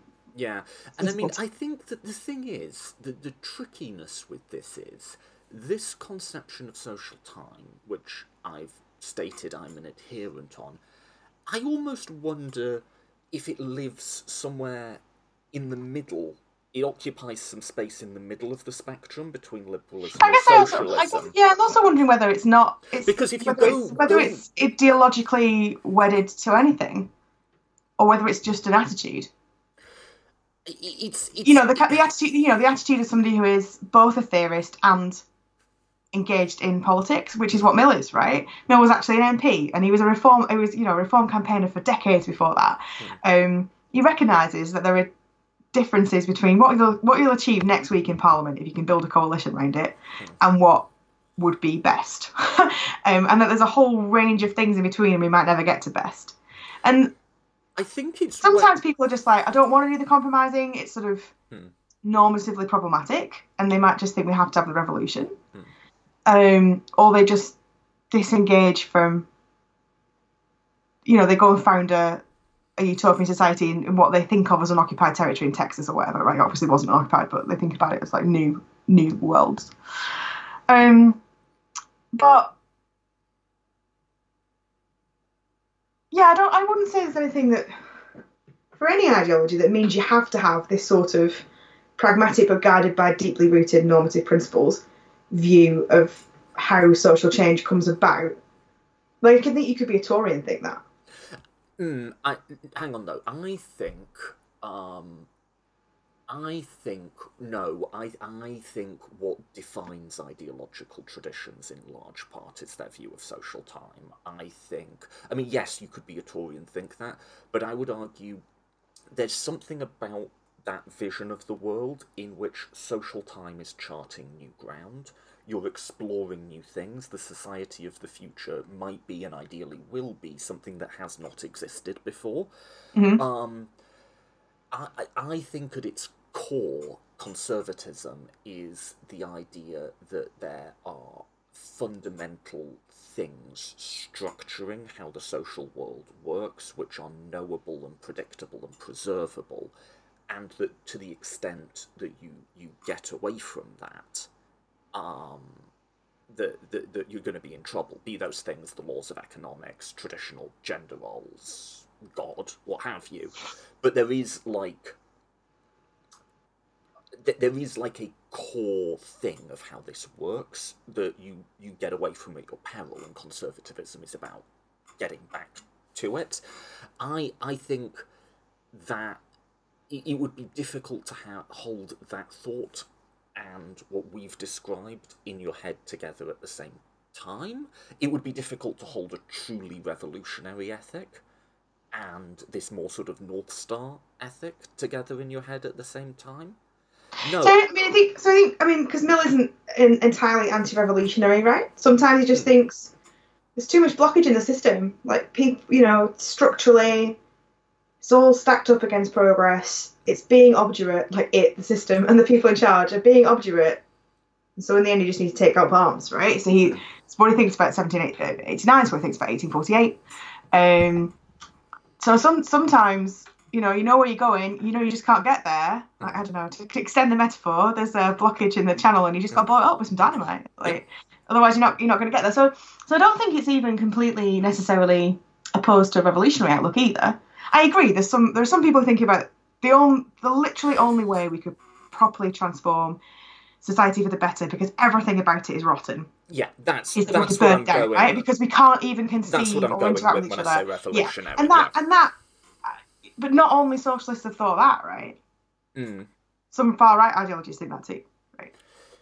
Um, I I think though the difference is what's on the other side of that.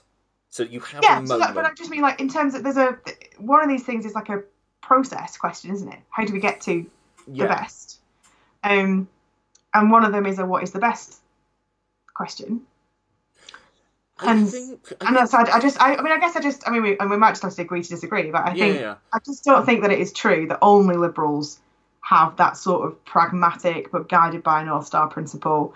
I don't think lots of liberals have that anyway, but no, I don't think no. that only liberals um, could have this particular concept of political time. I just think anybody who's been involved in politics, no, democratic politics, right, I, will I, will have this, or they'll have the opposite of like, God, it's so frustrating and slow um, we just need a tyrant to come in and sort it all out. Yeah, to revert back to Plato, we were talking about earlier yeah, as well, yeah. in terms of how people think about um, their disappointments in democracy. Yeah, yeah, no, no. Um, and yeah, maybe we should move on because it seems like this is like, but, but, no, no. Look, um, I'm not. It's not exclusive. It's not a property of all liberals. There's certainly ways if we, you know, move towards the more liberal end of the spectrum that liberals can think about social time in ways that are profoundly unhelpful. Um, so time does, you know, time does not have a direction. Tomorrow is not guaranteed to be better than yesterday. It's not all just a line on the graph going up. There can also be a sort of liberal relativism, I guess, yeah. where it's just like, well, you have your ideas and I have mine, and like the fact of pluralism is somehow yeah. itself its foundation, right? Yeah. So there's there's an or, or like the fact that like something can command an overlapping consensus is itself its normative justification. Yeah. Like yes, there's ways of thinking about social progress in, in liberalism that in their own way are as misguided as the like we'll have a revolution and then perfect justice will ensue on the other side, right? Um, and I think clearly that sort of ethos is not unique to liberalism either. It's there in, I don't know, Bernstein's evolutionary socialism or something, I'd argue, yeah. has that kind of vibe to it.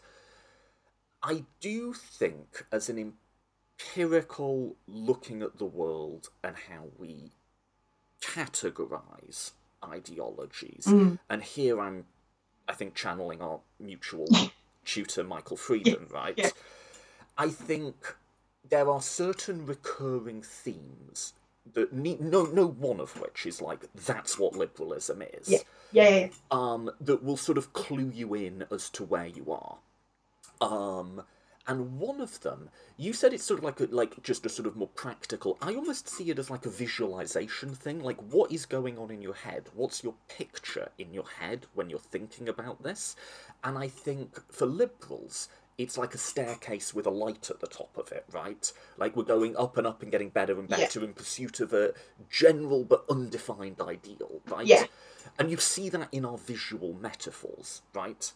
Uh-huh. Um, for some, not all, but some socialists, it really is just this. It's like you blow up the building and you make a yeah. new building. You're, you're yeah. picturing something different. And conservatives, it's an ideal from which we have fallen, right? You, it's just a different set of visualizations.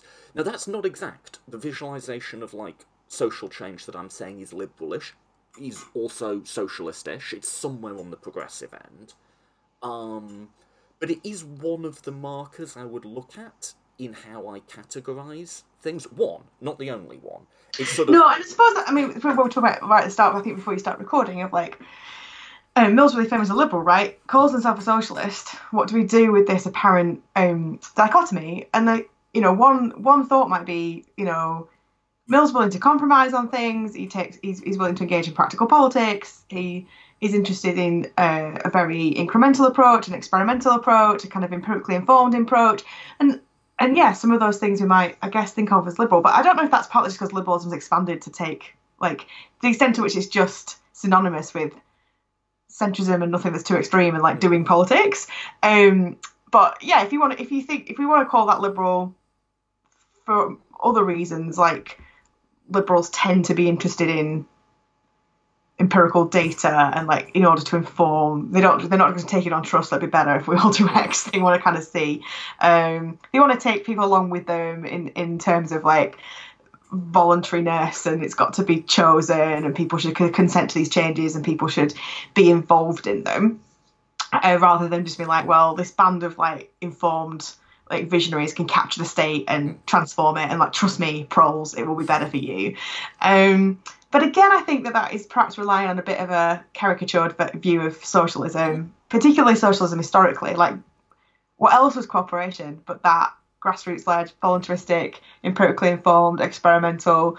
Everybody had to consent to it. You can't force somebody into a cooperative in like the way cooperatives emerged um, in, in Britain and France in the 19th century, even if there was forced collectivization in other forms of socialism, right? Um, I don't know, collectivism and cooperation aren't quite the same either. But so I guess, yeah, I guess I think it's, it's maybe not entirely a spectrum is a better way of thinking about it, and there are people on different elements of it.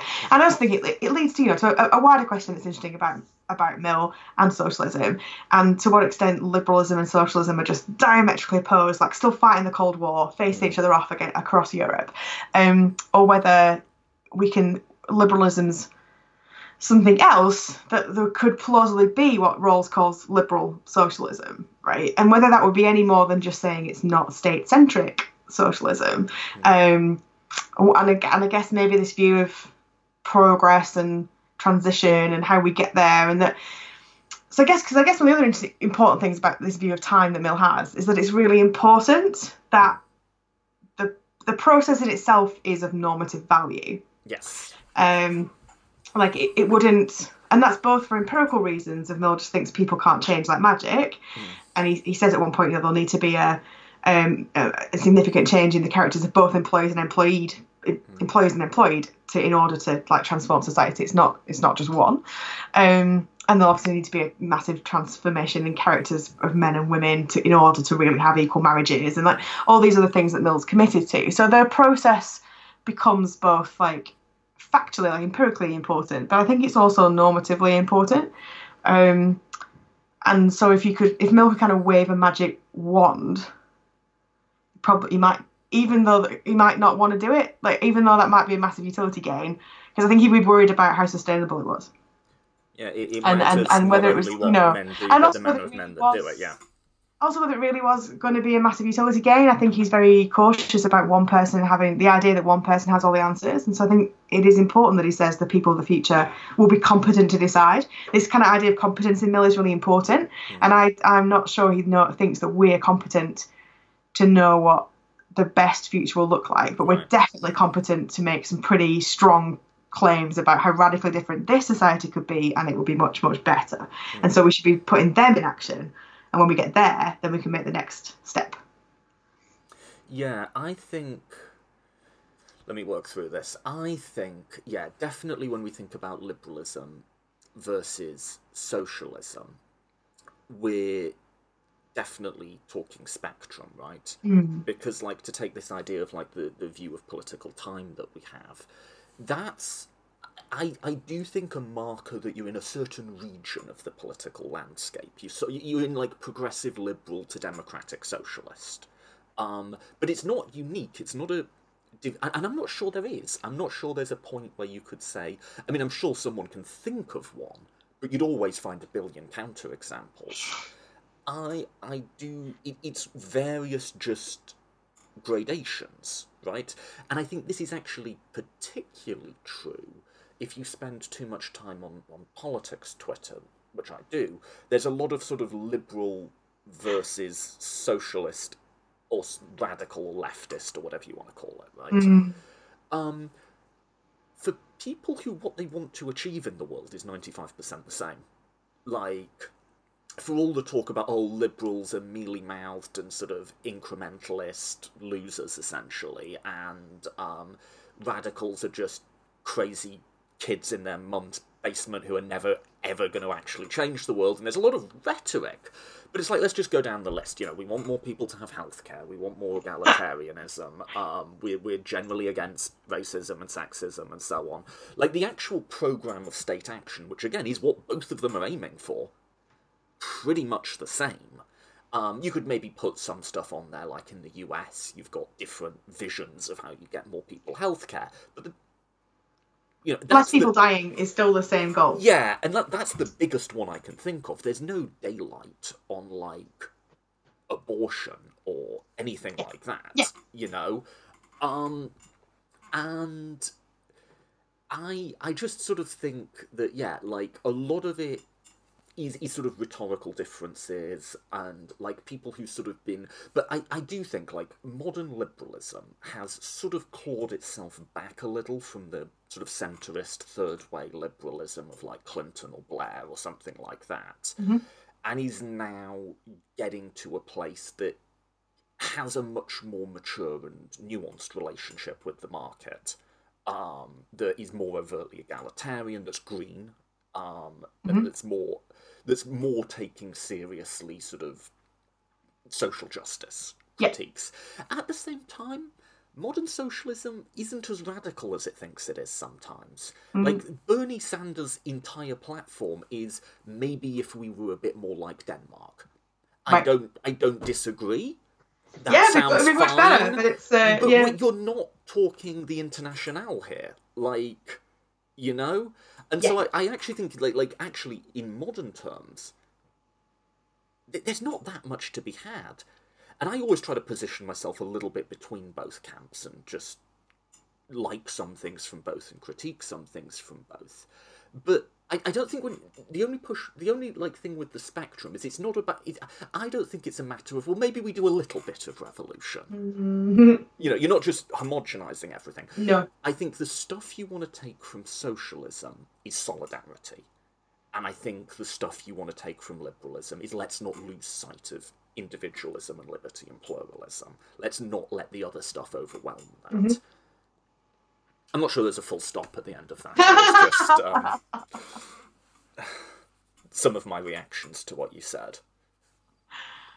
um yeah i guess i mean so obviously there's kind of there's people kind of bought into mill being a liberal of a certain kind because they want to do a certain kind of um to use him as a weapon in certain kinds of, of political fights right and so i guess one reason that i thought the book well it is controversial and people have pushed back against me when I've been presenting on it and stuff at conferences and things because they don't really want to lose Mill from their arsenal in some respects. Um, but and so sometimes I think it's a little bit soft peddling to be like, well, it can be both because it could You, be a you, liberal you want socialist. no, he's a I socialist. think I kind of, but I know it's more that I want to say. Yeah, I think you can be a liberal socialist on certain understandings of liberal, where liberal means like you care about individual flourishing and, um, you know, that you are committed to. I, I'm not very good at ever quoting Marx, but like that the the full flourishing of each will be dependent on the full flourishing of all, right? Like Mill thinks that. Mill thinks that, and and it just so it doesn't you know it doesn't detract from the full flourishing commitment, but it ha- it you can't also I don't want I don't want it to be sort of too diluted from the all commitment and that that takes radical transformation. And so I guess what I would see, like I think Mill can be a liberal socialist in the sense that he's committed to grassrootsness, voluntariness, like it should be organic, it should be like led by individual people, it should it, it always has to recognise the importance of individuals as individuals who like have the best judges of their own uh, utility because utility is a fundamental thing right? So i can't just oppress these millions of people for small gains in production um, because that's not the point. Like production is not the point. The, the point is the happiness. So um, i think mill you know thinking more seriously about socialism that does take every individual's flourishing seriously and recognizes that it is the like it is the goal but it's also all the contingent on everybody getting that um, is an important one I guess maybe my thought that's more that is where socialism and liberalism really kind of have to pull apart to some extent is is your fundamental view about the market and about capitalism. Um, and I think when we talk about Mill as a liberal socialist, then people are like, oh, it's because he was a market socialist, and we all know that market socialists aren't really socialists, right? They're not. There's not, you know, um, yeah, okay, maybe we could just have a bit more worker uh, input on boards, you know, maybe more of a German model or something, and like we'd still basically capitalism. We might just have capitalism that works a bit better or works a bit better for certain people, like, you know, there's fewer poor people. Um, and I think Mill's much more radical than that, even no, where he he's willing to make, you know, as we were just talking about, to recognise you can't just get rid of the market tomorrow. Oh, that's not going to, people will starve. Um, but he doesn't think you should have the market in 100 years, let's say. Yeah. Or certainly not the market as we as we tend to think about it. I'm still pushing my thoughts. I don't have much time to do it because I work on something else now. But you know, um, the last thing the last thing I published before I started on this work was about whether Mill really was a market socialist and kind of thinking through, you know, what does the market mean? And like obviously there'll be exchange in a mm. socialist future because Mill wants us to benefit from specialization. Um, but whether that would be like with prices. um, I'm not sure whether it would be about demand, like just just governed by demand and supply. Not sure, like how that would kind of actually play out in a future. Um, and certainly, I think lots of the mechanisms we think of as the market now, like money, shops, those kind of things, might it would look radically different in a properly cooperative future. And so I think, yeah. So kind of, on the one hand, yeah, absolutely, Mill's a liberal socialist in that he cares about individual people, mm. um, and sometimes bad versions of socialism don't care about individual people. Right, they're happy to see them die, as it were.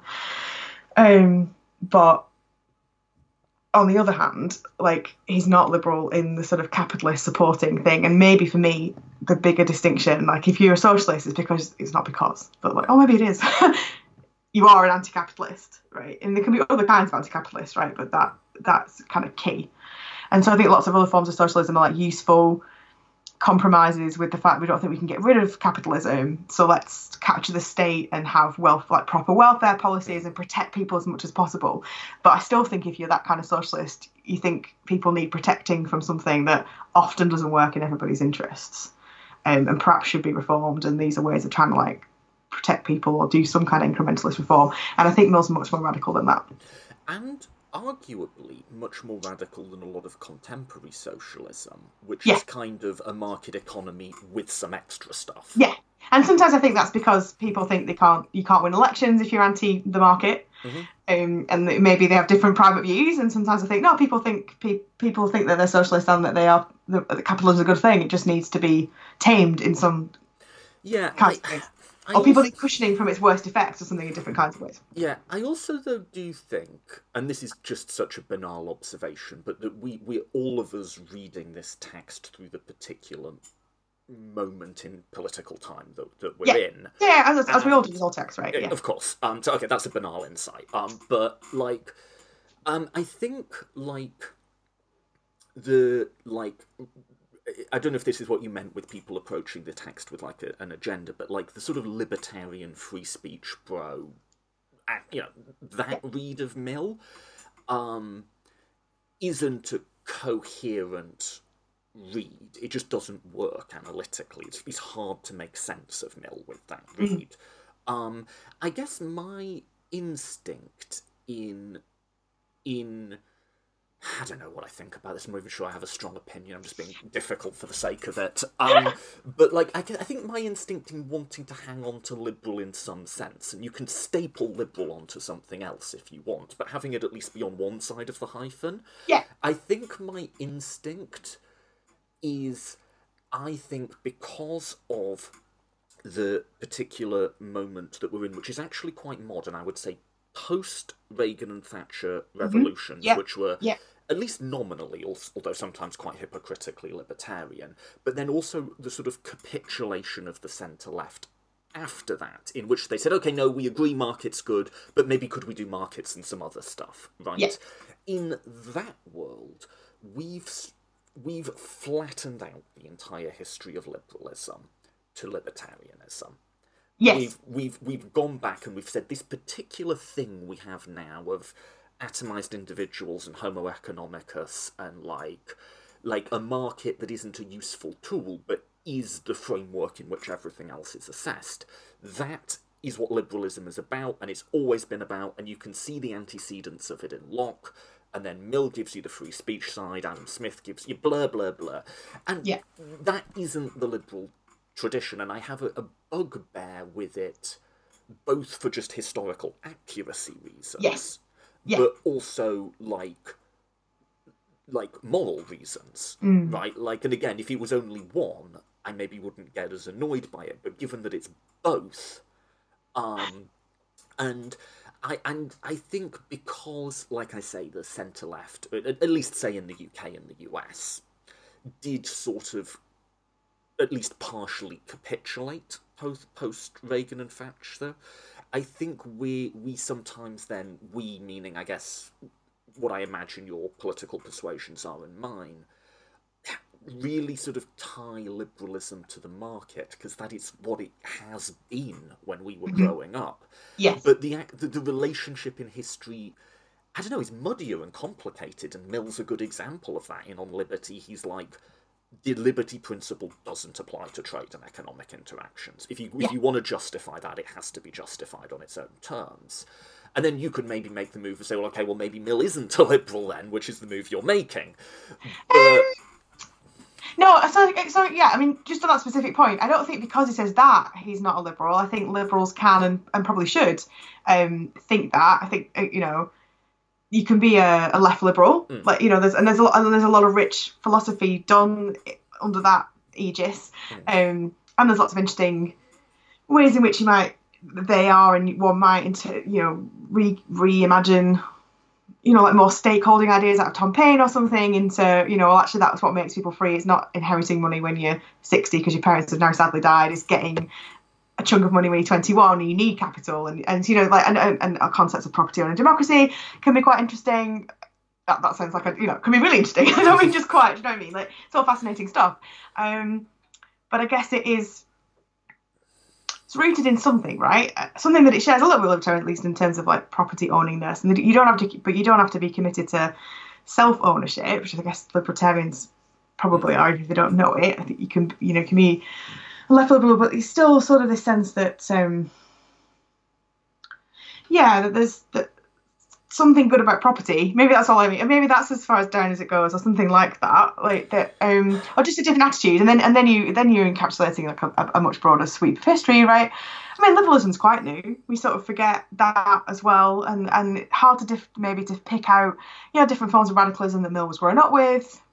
Where do you constitute the French Revolution? Where do you put the Girondin? And Mill, Mill was a fan of the Girondin. Um, but where would you then put his own Bentham utilitarianism? Like the Whigs and the Tories didn't like it, didn't like them, right? That's why there was this sort of new radicalism uh, as an idea, and the, con- the the commitment of radicalism. You see some of them in lots of different modern ideologies, right? Because people have picked up on different elements of them. So, you know, got no idea what party would vote for if he was around today. Could be something really crazy, like you know, like you you're unexpected. Could be the Greens. Like, do, do you know what I mean? Like, you're not the ones you might you might associate that he because you think he was a liberal or something. Um, oh, I think it would, in the context of the UK, that is an open question who. Yeah, right. And, and I suppose it's one of those questions you can't possibly know the answer to because actually we don't know enough about, you know, did he make pragmatic choices at the ballot box or normative choices? In what constituency would he be living in? Would he have wondered about also just taxable like the whole landscape yeah, of electoral. but just you know, so I just I just think like maybe it's something about that. Like I think one of the things Mill sees cooperation doing is radically transforming property and our concept of property.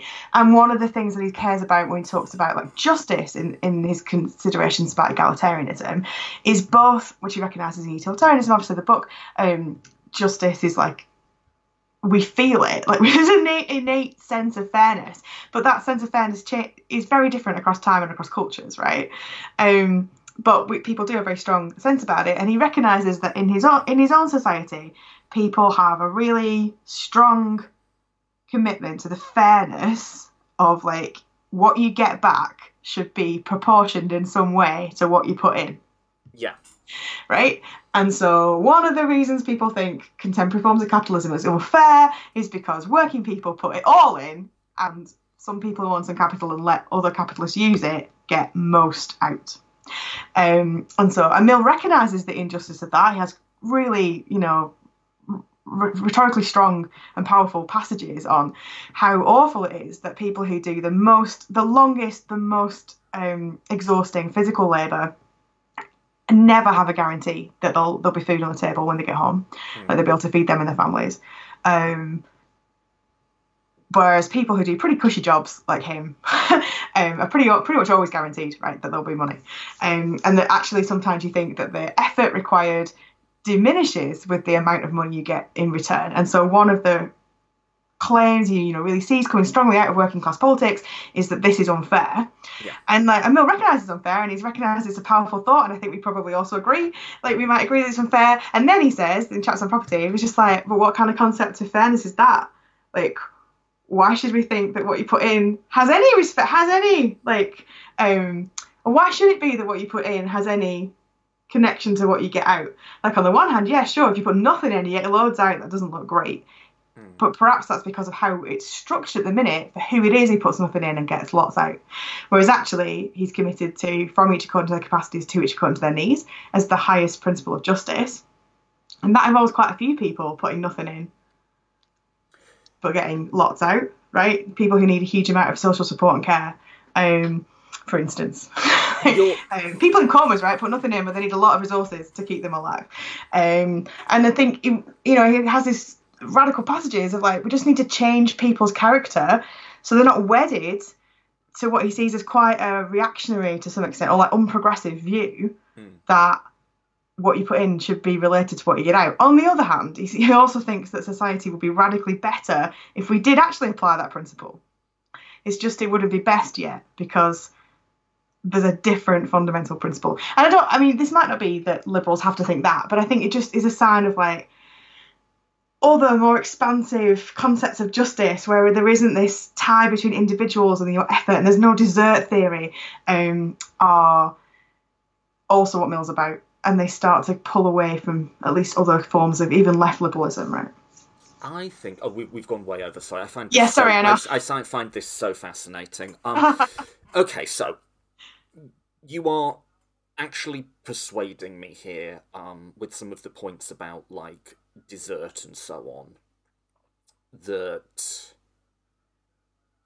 yeah, you are sort of persuading me actually that the, that that side of things might be at the sort of deep philosophical level might be better categorized under a socialist header than a liberal one because like okay so you started that with like what's the relationship between like liberalism and like property holding right because i would say my view and i think mills too actually is that my defense of property rights would be pretty thin I would mm-hmm. say because of autonomy and security.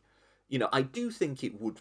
It, it is nice that people have a set of things that they can claim exclusive control over, um, particularly stuff like a house and so on. But like, I've got yeah, I could take you around- snowshoes yeah, all sorts of stuff. Whatever, whatever does it for you, right? It's it's it's good for autonomy to have that, and also like you, you sort of want people to be able to, for again, autonomous reasons, plan out tomorrow and the next day. So they should Yeah. be reasonably confident in that lasting over time.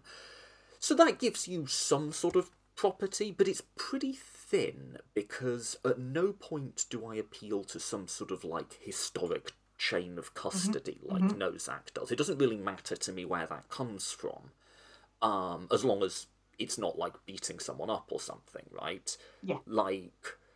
I don't think it, you know, the, the thing where you try and trace who owned it and was it freely traded and like, just, my God, who cares, right? I also think that Mill is, it's not, it's also uncoupled from desert, right? In that, like, I think, like you say, the socialist critique is twofold. It's one, is that capitalism and meritocracy doesn't do what it says it's doing. But it's two, even if it did, like, so what? Like, I would, you know, at, at, at root, I don't think the distinctions we try to make between what's luck and external circumstance and what's really you hold up. Like, I think capacity to work hard or, you know, have the type of skills that a particular labour market might value. That is just another form of luck in a sense, right? So, yeah, so, like, my. My I was going to reach for an ideological label. I'll just leave it neutral for now. Um, my ideal, my, my sort of political, philosophic, deep values would be, yeah, some form of property maybe for like autonomy and security reasons. But no, no okay. So what does? But not because of self That's ownership. that's a question, but yeah, that's a question Or- about what what do you mean by property? So like, can you you might it might be useful, it might be good that you have exclusive and secure use rights, right? And I think and Mill, I'm sure I you're absolutely positive I would agree, right? It's helpful to know that your house will still be there'll always somebody else sleeping in your bed when you go home tonight, right? Right. Like because and you'll be homeless. Um, but does it mean you can leave it to somebody? Like, does it mean there are no rules about who you can sell it to? D- Can you sell it? Like, I mean, you know, do we have that kind Yeah, of concept I of, mean, of transfer? my- These, these are all other questions, aren't Yeah, they? yeah. That bring in other co- like they, they lead to power differentials and they lead to structural inequalities.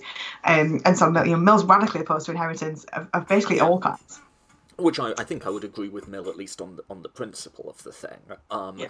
And it's sort of like you, Nozick has this thing of liberty disrupts patterns, and it's like you know because Nozick's like okay, we can do a redistribution, but then Yeah. after that, anything that happens, we have to live with. And my attitude has just been, well, why? Yeah, exactly why. Yeah, couldn't we do the redistribution, and then if things get a bit too unequal, we course correct again? Like that seems fine to me. I guess the broader point I was going to make is in my gut. The- So this is where you've, you've, you've put a point to me that uh, has has landed. Is in my gut, I want to say that's that's liberal. What I'm describing to you. However, as a matter of actually observing the world, meritocracy and desert and that whole logic of capital does a lot of work l- mm. in liberalism. It's something Yeah. that's brought up by them a lot, and really just if you you know just talk to liberals, you will often get that sort of moral logic underpinning what. So as a purely empirical thing, I think I'm forced to concede that that much more substantive property holding liberalism is at Yeah. least a very common form of liberalism, right? Yeah, it's, I Um, mean, it's, I mean, not that liberalism itself can't change, but if you think about like, other foundational texts of liberalism, like defences of the small state or like defences of rights, like property rights are really central, right? Yeah. Like in Locke and, and also in Hobbes and other people that you might you might be thinking of. And so I think Mill's radical challenge to the concept and the usefulness, and certainly the naturalness, which is one of the things he always he's always taking aim at, right? These things that we say are natural and thus can't be changed, but they aren't in the slightest natural. uh, the naturalness of property rights that we just treat them as given. Um, I mean, it certainly aligns, aligns him much more. At, le- at the very least, you can say it aligns him much more with historical socialism than historical liberalism of, of his own day, and you can see why he was talking about himself as being a socialist. But I do, I think this what he what he really wants, which is this like proper disconnect between what you put in and what you expect out. Yeah. I think liberals think I think liberals would defend that connection. I think a lot of liberals would. Yeah. I'm someone who calls themselves a liberal, maybe, like I say, as one side of a hyphen.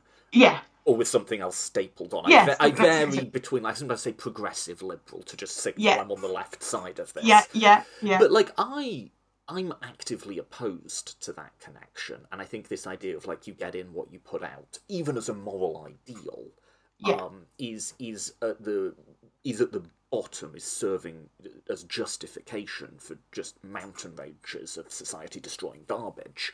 Um, but again, I guess you'd have to say, well, how representative am I? And like as an empirical matter, or is there something really just about if you do radically reject that, are you in some sense? I don't know. I don't have an radically rejecting and I- and I- and I liberalism. I, could, I could be talked into that proposition. I think I think what I mean, you know we talked about at the start like, again I think before we first record, but like I don't know if there's one magic thing. There's like a necessary and sufficient condition of socialism, and it's you can't if you have it you can't be liberal. Yeah.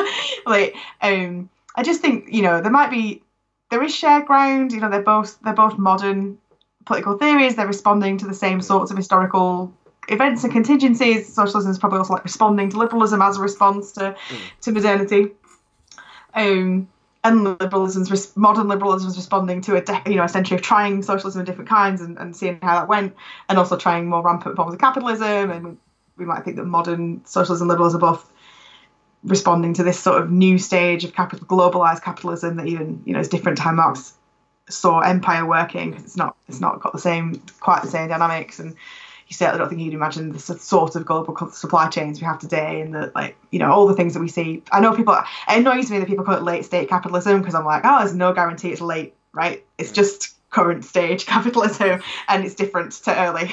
Um anyway you know, you know obviously ideologies change and the, the and part of that's because they interact and they interact with history and they're made by real people who have differing you know differing reactions to stuff.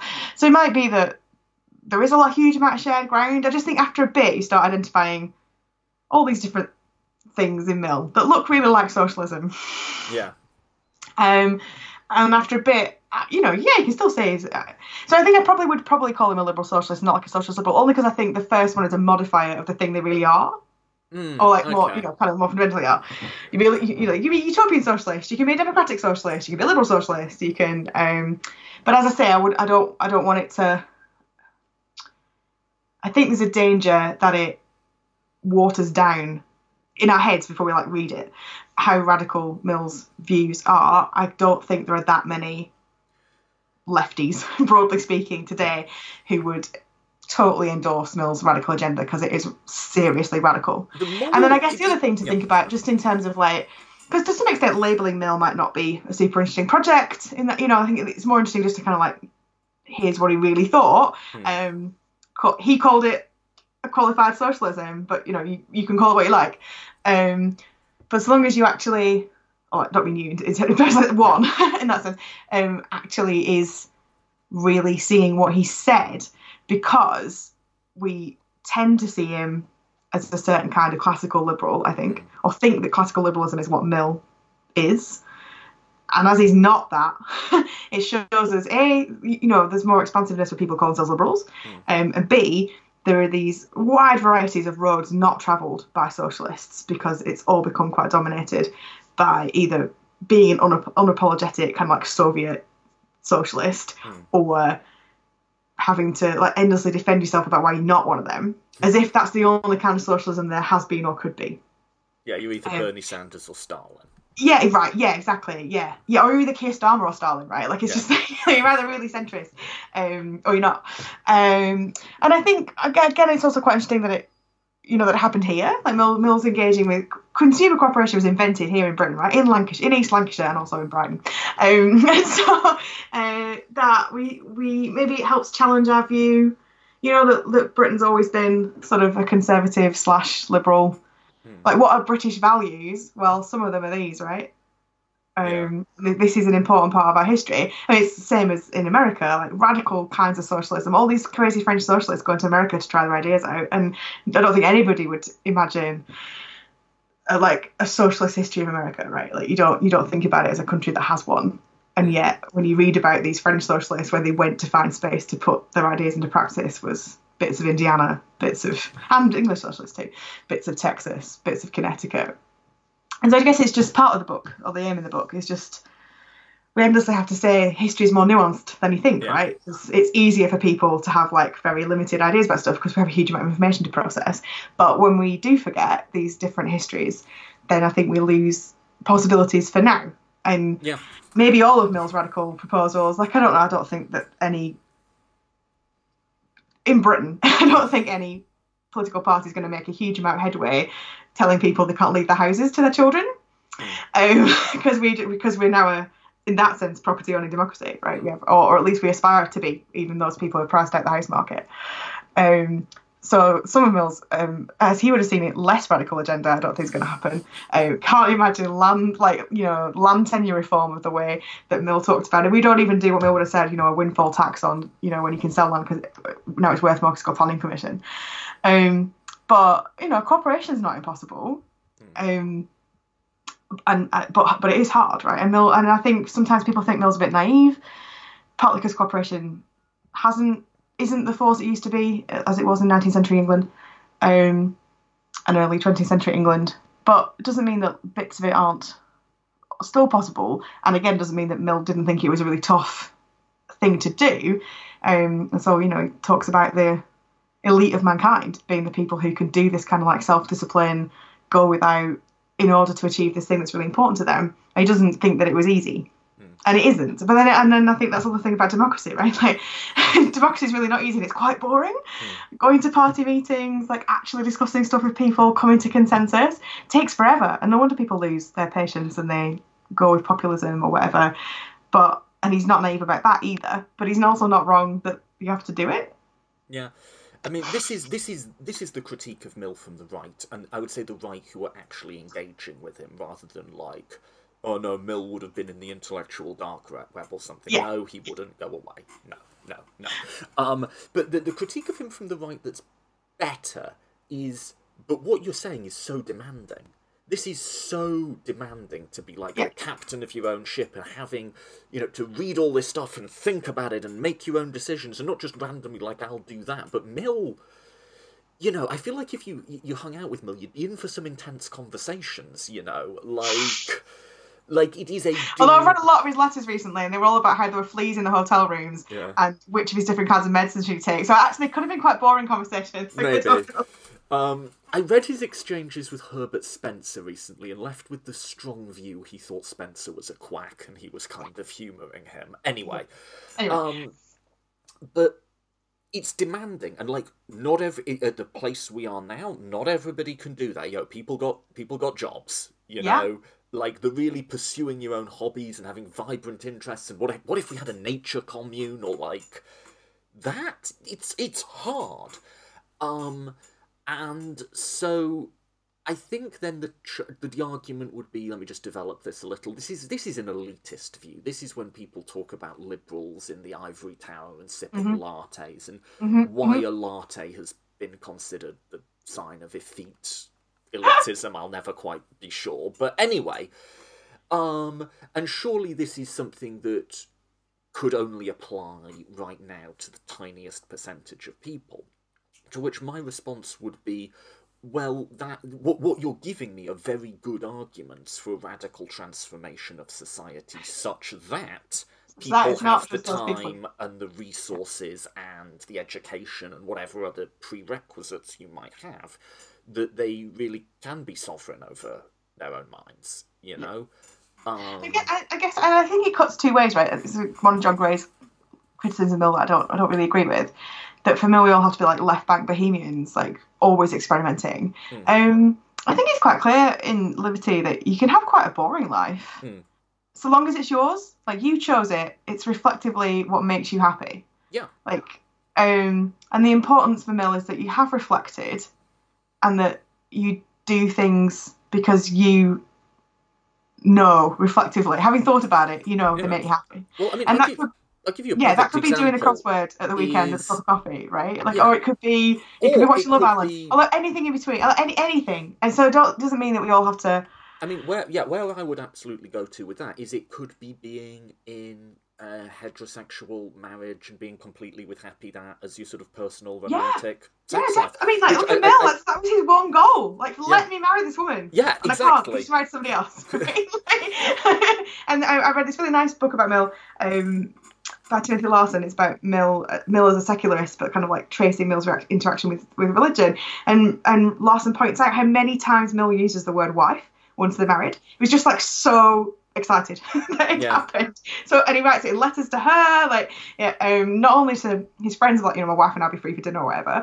Um, yeah, it's very and it, you know it's very dull in in one sense. So I think there isn't. I don't think that Mill Mill thinks that to have a vibrant society, we have to have certain kinds of toleration. I mean, he doesn't. A whole other podcast episode about what he thinks about actually about toleration, but let's use that word. Uh, so anyway, but that doesn't mean that everybody's under some kind of normative demand to um, be super exciting and interesting all the time. Not. It's just that there's a space for those people who want to develop like vibrant interests, like be crazy, um, can do it, um, and that whatever more placid routine you're pursuing is actually reflectively engaged in and isn't just being imposed on you um, by societal customs and mores and structures. Um, and like so, so for instance, there could be there could be well be women who find it very fulfilling to be at home looking after their family cooking you know doing preserving and like you know having this like self-sufficient like very nurturing lifestyle. Um and mill's like well you just can't be sure they're really happy unless they've got other options. Yeah. right? And like and so but i don't think mill would meet somebody now well maybe now because i don't think we have that many options still but like do you know what i mean? Like in a in a properly option filled future um it's not that Mill thinks it's a bad thing for women want to do. It's just it's bad if that's the only thing you're allowed to want to do, and society also conditions you from birth to want to do it and to feel badly about yourself if you don't want to do it, and particularly badly about yourself if you don't get the opportunity to do it. Um. So, but I guess that's slightly different to. So I don't, I don't, I don't, so I don't think Mill's demanding in that sense of like people need to be interesting all the time. Like that's that's that's not that's not the He case. demands that you think about it, though. He does, but he does demand that you're reflective. Yeah, he does demand that, and he is demanding about that. And and it might be that he doesn't approve of like mindlessly watching X on Netflix. then he'd be like, but on the other hand, I think when we do mindlessly watch, or when I reread books that I know exactly what happens in, as like comfort reading, I know exactly what I'm doing. I'm recharging my batteries so I can go to work tomorrow and do like new thinking about whatever it is I'm doing, or Yeah. like tackle the Excel spreadsheet, or like all, all the other things I've got to do. And obviously, Mill knows you've got to have a balance, right? That's part of the utilitarian calculus. There'll be downtime and, and active time, and um, you know, I don't think Mill thought it was bad of him to play the same Mozart pieces at home as like relaxation on the piano. Like sometimes he played his own compositions, but not all the time. Hmm. Like because we need we need all the like the yin and the yang of it, don't we? But I think the other the other element, like, is on the one hand it is true. Like working in a workplace democracy is a lot more demanding on every single worker. Hmm. In some respects, for like taking responsibility, being reflective, being informed, and you know, long section of the book about how I think that feeds into Mill's views about competence and why he supports things like plural voting and like ways in which we balance out the ways that people won't live up to those demands and therefore there might be bad decisions with also recognizing everybody ought to have a voice and like the responsibilities that we ought to all take on as citizens and not shy away from. Like we have a voice and that means we have power over other people and we need to take that seriously.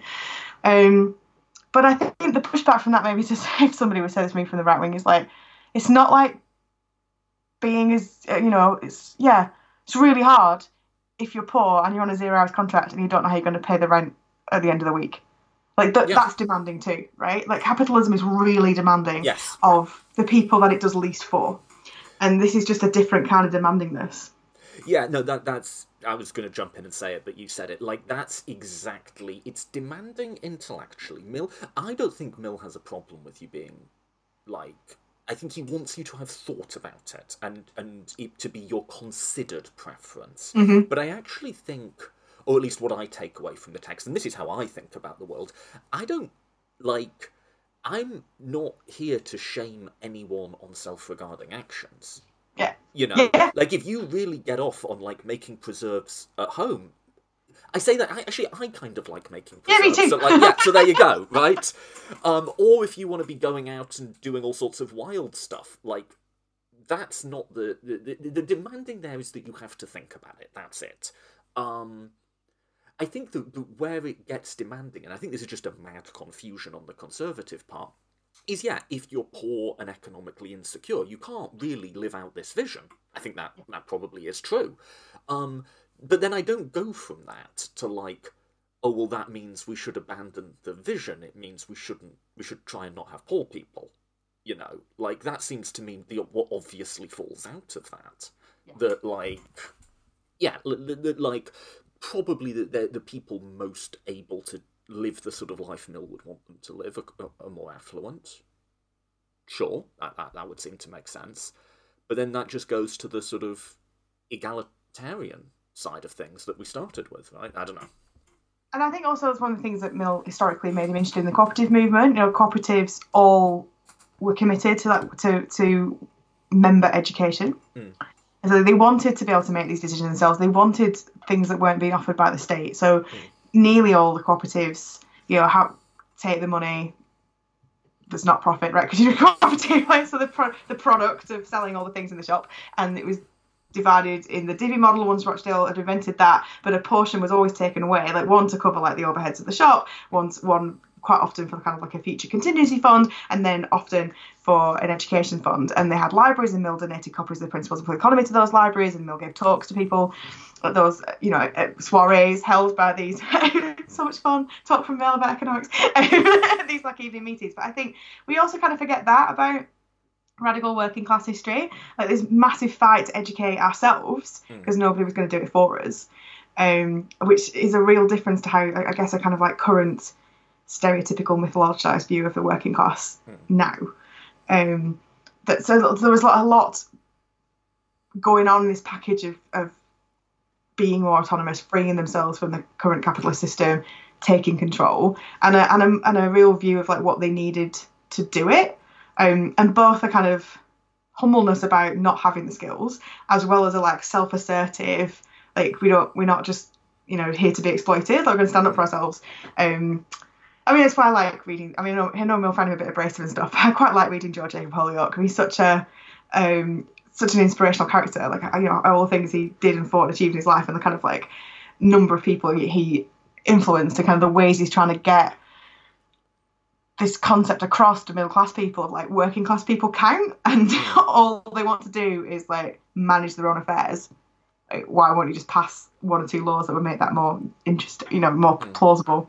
And I guess which also is maybe another interesting difference that Mill's seeing between like the co- cooperative movement, which is in itself grassroots led. It's like a to take the language of the work I do elsewhere now about human rights and, and, modern slavery and stuff, it's a liberation movement that is led by the people who need liberating. Mm. Um, whereas some of the utopian socialist writers earlier, it's a very paternalist Mm. You know, like Robert Owens, like I own a factory and I'm going to make it better. I, I, know all the answers. Come and live in this phalanx that I have designed every single minute of your day in because I know that's what will make you happy. Mm. Um, and so again, that kind of speaks more to Mill's interest in that sense of sovereignty um, and, and personal responsibility. But in a way that's like divorced from this like right wing sense of like well personal responsibility so you're on 40 poor yeah. I mean, also, I think we view we we well, you know banal thought we view the world we view the past through our own world right? Um yes. we we view freedom and liberation as like quite a right wing thing because it tends mm. to be more evoked by the either nationalists or libertarians in our world or business interests or whatever but like you say, there was the idea of emancipation, of liberty at the heart of a lot of working class movements, and that I think we've sort of in today's world, like egalitarian social justice, we tend to anchor it more to equality or justice. But there is that. There, there are. I mean, I've literally just edited a bloody. Yeah, self promotion uh, book on this. There is um, there is a lot of um, sort of more radical and just I guess you could say subversive, or at least subversive of established orders. Um, history of what freedom has been as a value that I think is worth recovering and thinking about, because some of my reluctance with the socialist label is. I mean, I'm from that, and I've worked for Working Families Party, which is a socialist third party in New York but like I'm, it's sort of what I grew up in. But is is a bit of a skepticism about where modern socialism has found itself, which is at the end of the day, people who kind of seem to accept the moral logic of markets, and at the end of the day, actually aren't that much more radical than the centre left parties that they're challenging, mm. um, but just seem to to to think about it and communicate it in a pretty rhetorically unhelpful way. Um, and I would sort of like to bring back the, the, the, the bits from the yeah, in my head this is the liberal tradition, but that you know we went through all that. Um, but like the the the uses of liberation and freedom rhetoric that have not been about like just deference to the market as if it's like a real thing with interests. Mm. Um, and yeah, and I got a lot of that from your book, which is always continually rediscovering those bits of like real radicalism that are in that mm-hmm. tradition and like bringing new ways of seeing the world. Yeah, I agree. You couldn't like implement what Mill wanted to do in today's politics, but it's nice to have that sense of it. And like I say, I do I do think it's useful for modern socialism to whether what you think you're taking it from is a socialist or a liberal. I don't think matters too much.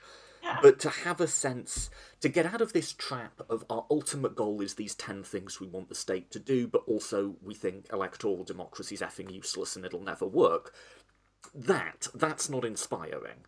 And I think to have a, a, a view of the one we've just spent two hours going on about is is a useful source of, if nothing else, imagination for modern socialist movements. Like, I think it's great. I, I've gone on way too long. I enjoyed this a lot.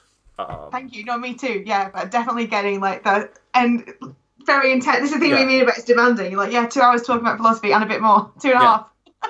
half. now I need a like quick lie down. Yeah, all right, should we? Should we? Let, let, let's pause it there. Um, I, I want to make sure you have the last word. Anything like wrapping up? That I mean, we covered quite a lot there, and both breadth and depth. But um, yeah, I'll just give you the last word. Anything you want to close out on, and um, I'll plug your book one last time. Yeah, no, I think, I think that's all really. Like, you've seen selfish being like, please, please go and read my book. It's in, it's in many good libraries as well as yeah. good bookstores.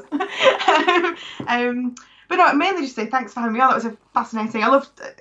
It's been a real sadness. Uh, I mean, a selfish sadness, but like real sadness that the book came out in the pandemic and not had that much chance to meet people and talk about it. Um, it's been a, a life's project. It started life as my undergraduate dissertation. So I was 19 when I started that. So it's nearly half my life I've been writing this particular project. Um, so it's great. It's great to finally have it out. So lovely to be able to talk to somebody about it who's read it and has such great thoughts arising from it. And obviously hope that anybody listening um, has found something useful in that, even if they don't want to read the whole book. But they should they should start at the front cover. Um, that I'm on Twitter at um, HR McCabe. Um, people have specific questions, or my email address is out there uh, from my university as well. If people want to get in touch and talk about it a bit more. Terrific. Um, thanks again. As as you will have guessed, I'm like a nerd for this period and whatever. It's sort of my hobby, as Mill would say. This is me being eccentric, and for some reason I'm interested in this stuff. So that, that so that was a that was a that was a real pleasure. Thank you again. Yeah, no, thank you. Yeah, same. Yeah, yeah. So great to meet you, and thanks again for the invite to come on.